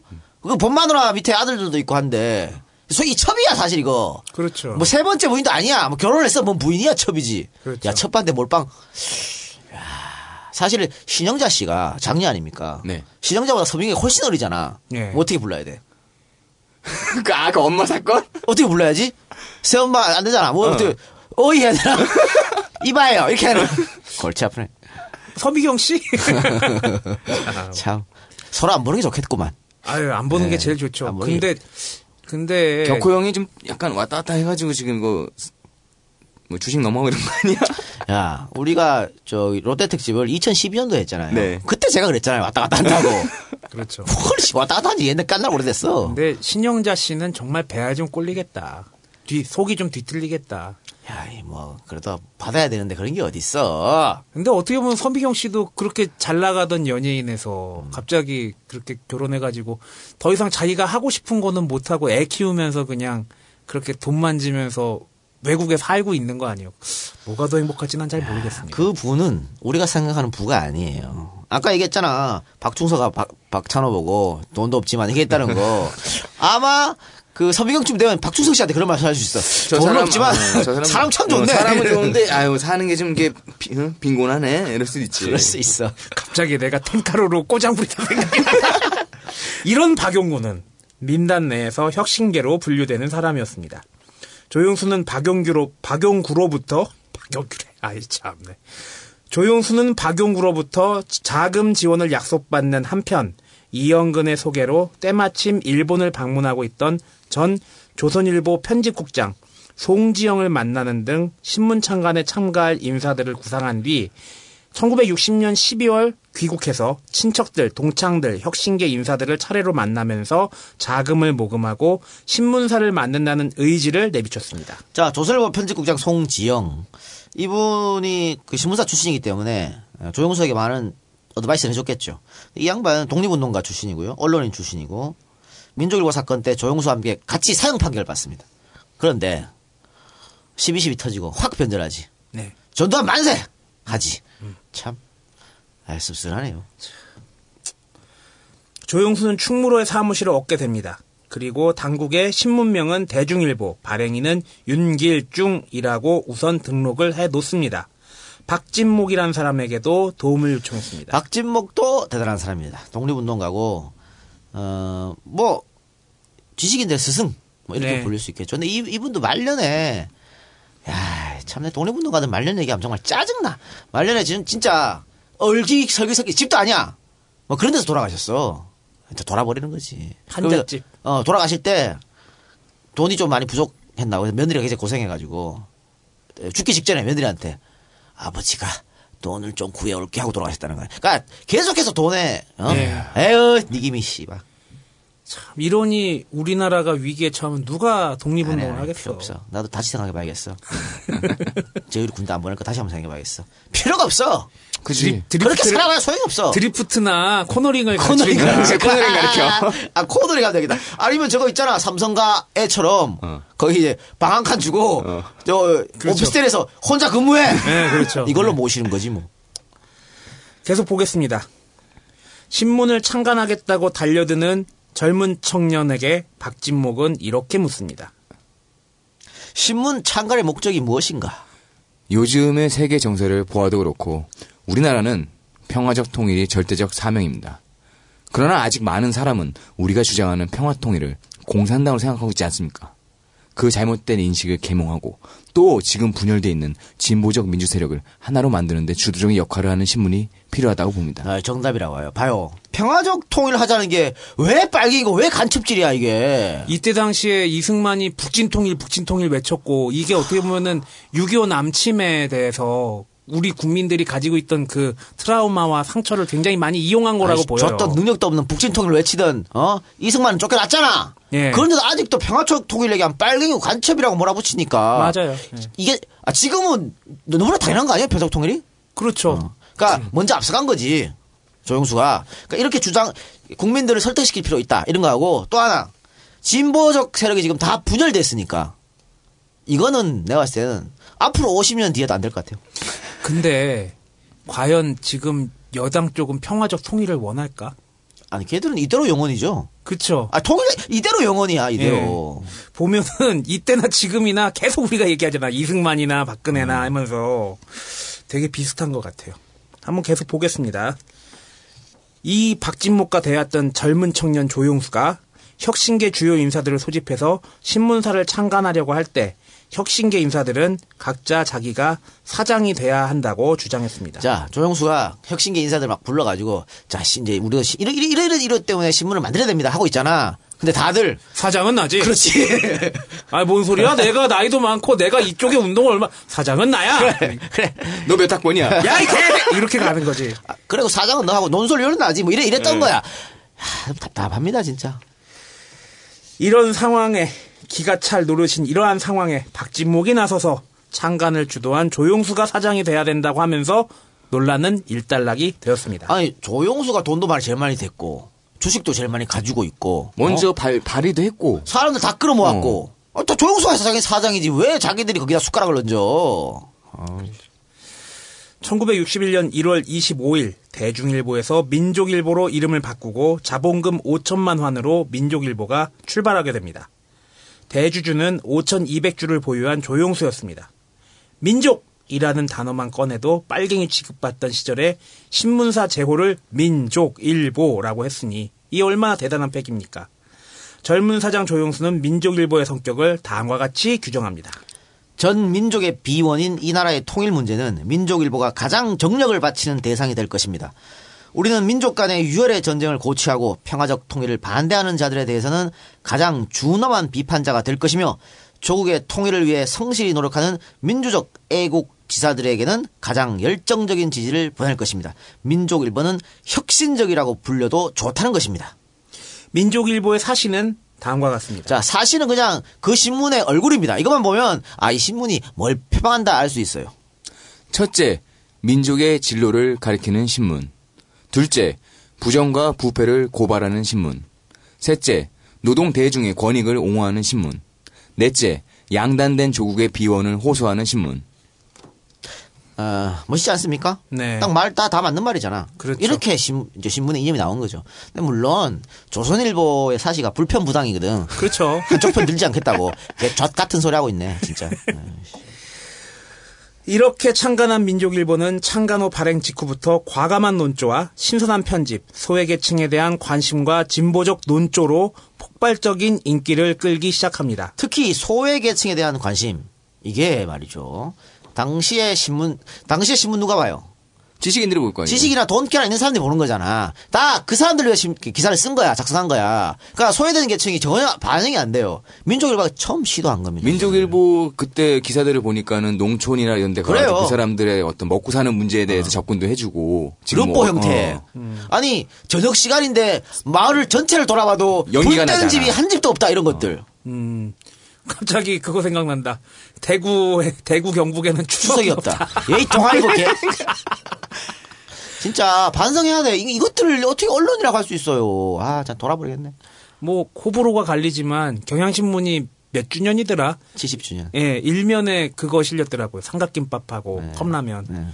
그런 것도 좀 이제 그 구역 사고 때문에 그런 게 실렸던 것 같은데. 요즘에 가짠잖아 김영란법. 어떻 게든 흠집 내려고 기자들이 생 지랄 하잖아.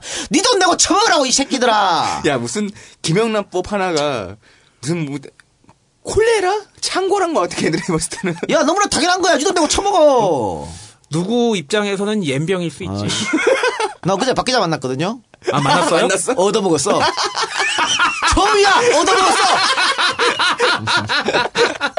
내가 산다니까. 아니야, 아니야. 야, 이거, 이거, 이거, 1인당 3만 원 안 나왔어. 내가 내도 돼. 그러니까, 아니야! 내가 낼 거야.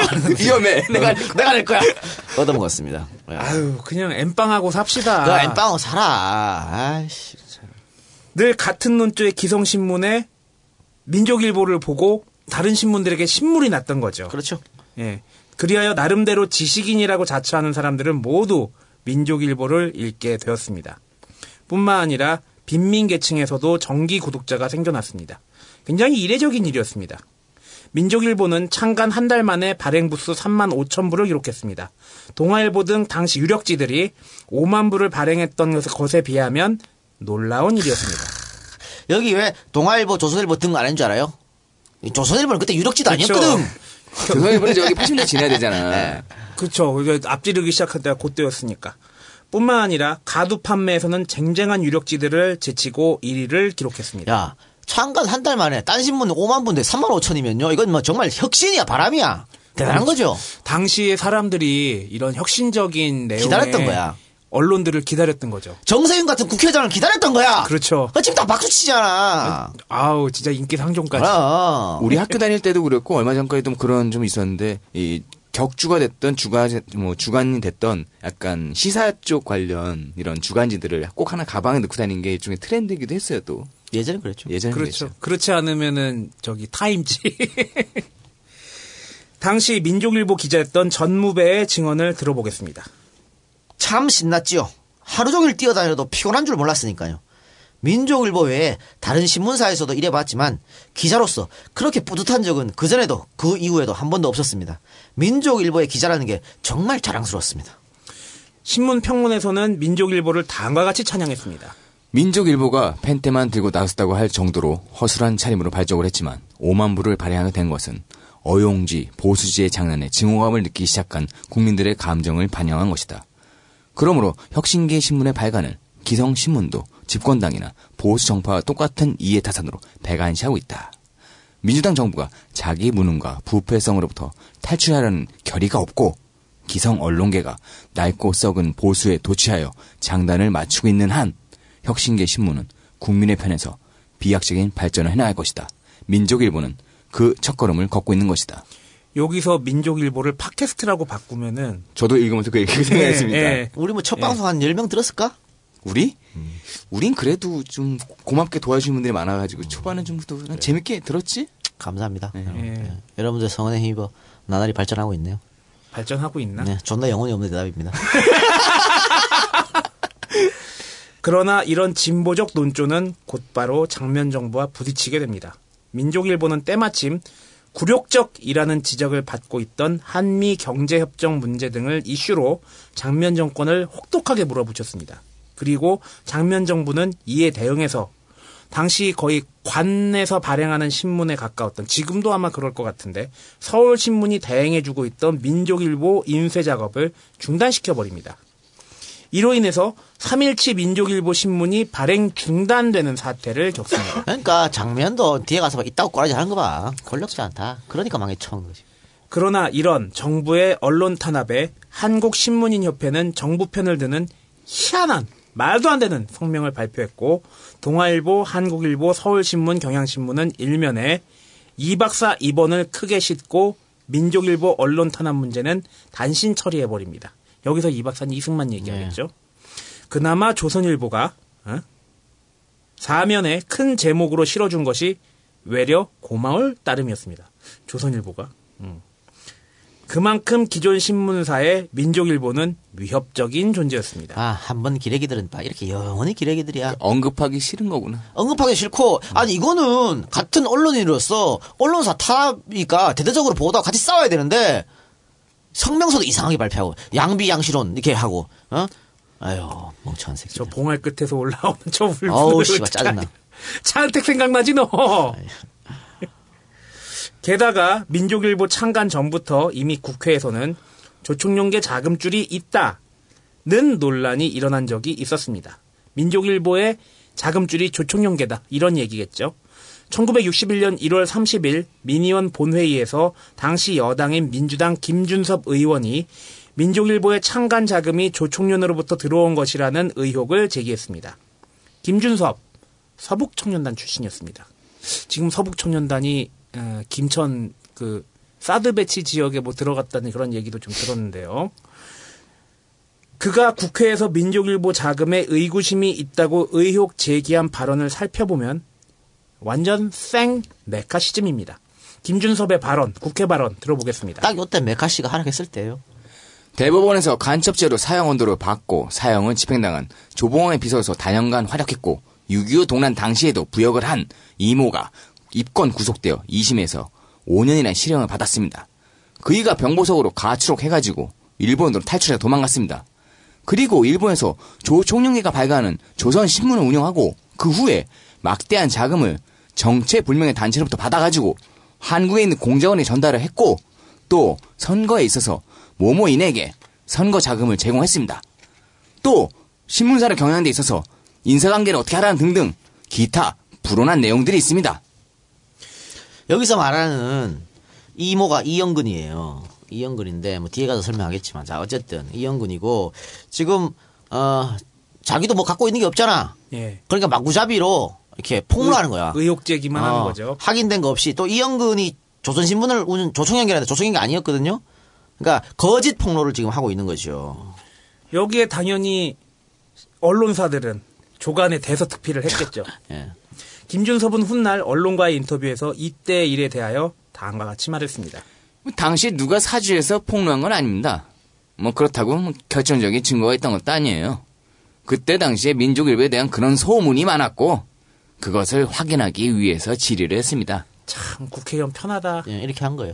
그러니까 국회의원 돈 받은 적도 없는데 뭐 모모인에게 제공했고 홍준표가 옛날에 그랬잖아 이효 여사가 외국 갔다 오면서 행랑에 백을 30개 뭐 잔뜩 잔뜩 그거 확인됐어?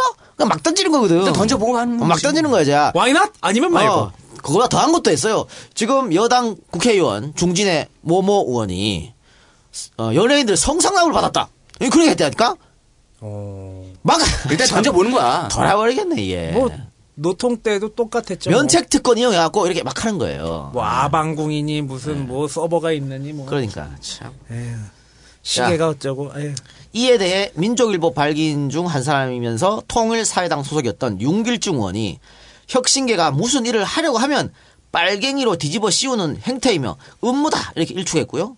사장 조영수는 민족일보의 자금은 조룡계의 것이 결코 아니며 제일교포들의 민족에 불타는 깨끗한 성금이다 이렇게 해명했습니다. 박용구가 제일 많이 냈잖아. 그렇죠. 또 당시 야당인 신민당의 김영삼은 아 영삼이 형이 이때부터 등장해. 신문 탄압의 공통점을 들어서 장면 정부의 폭거를 이승만 정부의 그것과 같은 것으로 비난했습니다. 역시 영삼이 형이네. 야 장면 이승만과 다를 게 뭐야 너? 이렇게 왜 조- 민족일보를 탄압해? 이럴 때 보면 참 똑똑한데. 누가 시켰지 않았을까? 자, 장면 정부는 특별수사부까지 꾸립니다. 비밀리에. 민족일보의 자금을 캐라. 그러니까 음. 민족일보가 계속해서 장면 정부를 비판하니까 비밀을 캐란 거예요. 그래가지고 특별수사부까지 꾸려가지고 민족일보의 조총련 관련 자금 조사를 벌였습니다만 뭐 나오는 게 있나요? 없죠. 지들이 만들어낸 건데 당연히 아무런 증거를 잡지 못했고 결국 이 문제는 당시 치안 국장이 조총련 관련설에 대해서 저는 아는 바가 없습니다. 이렇게 공식 발표함으로써 일단락되는 듯 보였습니다. 그러나 5.16 쿠데타는 젊은 청년 조용수의 꿈도 혁신을 자처하고 소외된 계층을 보듬으려고 했던 민족 일보의 꿈도 다 앗아갔습니다. 1991년 5.16 쿠데타가 터지고 이틀 후에 조용수를 끌려갔고 민족 일보는 5월 19일자를 마지막으로 더 이상 발행되지 못했습니다. 이때 같이 사형 집행된 사람들이 이마수 뭐 이런 깡패들인데 예. 한 여섯 명인가 사형 집행됐어요. 다른 사람들은 한 3분이면 죽지 않나? 목매달아서? 5분? 저는 뭐 그죠? 잘 모르겠어요. 상식적으로 그 정도면 죽을 거 아니야. 조영수는 18분 동안 사망하지 않았어. 억울했구나. 억울하지? 뭔 죄야, 도대체? 그렇죠. 어? 그걸 박정희가 저지른 겁니다. 정말 아무런 잘못도 없는 사람한테 예? 간첩이란 죄명을 뒤집어 씌워가지고. 그러니까 이렇게 혁신계를 탄압하니까 이것뿐만입니까? 대구에서 있었던 그런 사건들도 전부 다 혁신계 탄압한 거 아니에요. 예. 혁신계가 싹 들어간 거야. 그렇죠. 안타깝습니다. 이때까지만 해도 진짜 뭐 이렇게 민족일보 많이 판매 부수나 이런 걸 봐도 정말 혁신에 대한 욕구가 굉장히 컸죠. 강했는데 그 이후에 지금 몇 년입니까? 한 50년 넘게 동안 혁신에 대한 목소리는 정말 한마디도 할 수 없는 약간 금기시된 박정희가 19년 동안 통치하면서 입도 뻥끗 못하게 만드는 거예요. 어? 일제가 했던 것보다 더 포악스러운 공포 정치를 벌여가지고 이제 저 혁신, 진보 얘기하면 그 순간 빨갱이야. 진보는커녕 나중에는 야 막, 막걸리 먹고 있다 제표가 그랬는데 뭘. 민주국가에서 양심의 자유가 있는데 자기가 나는 혁신 쪽이요, 나는 진보적인 생각을 가지고 있다라고 얘기할 자유조차 없으니 뭐 지금은 안 그래? 이석기 잡혀가고 뭐 어? 통지당 해산되고 마음대로 하는 거지 뭐 지금도. 지금이나 뭐 매반 다를 게 없어요. 그러니까. 자 오늘 방송은 여기서 마치고 이 뒷이야기 사실 이 뒷이야기가 상당히 슬프죠. 네. 예. 그러니까 뭐 조봉암의 재판 과정 또 조봉암이 아니라 조용수. 아, 조용수의 재판 과정. 아, 휴해지지 오늘. 그 다음에 이 조용수 가족의 그 애 끓는 듯한 그 막 나오잖아요. 그러면 탄원수도 쓰고 하는데. 그래요. 그 이야기를 한번 해보도록 하겠습니다. 자, 엔젤 펀딩 소개해주고 방송 마치고 네. 다음 편으로 돌아오겠습니다. 제공, 찌릉내, 안재은, 파리 엔젤 펀딩, 안상보 잘 듣고 있습니다. 이재천 이상입니다. 고맙습니다. 고맙습니다. 감사합니다.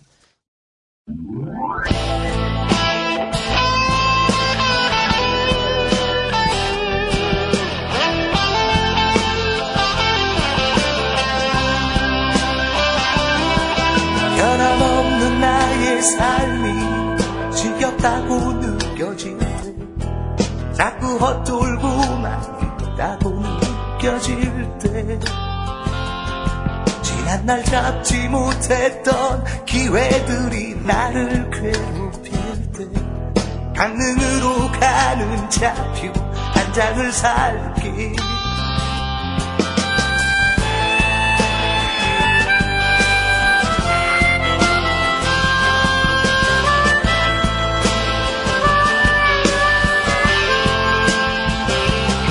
언젠가 함께 찾았었던 그 바다를 바라볼 때 기쁨이 우리의 친한 친구였을 때 우리 취하게 하던 그 희망을 다시 찾을 수 있도록 강릉으로 가는 차표 한 장을 살게. 난 그곳으로 떠날 수 있는 용기조차 없어 그저 수첩 속에 그 차표들을 모으고 어느 늦은 밤 허름한 술집에서 술잔을 기울이며 마음속에 숨은 하나를 찾아볼게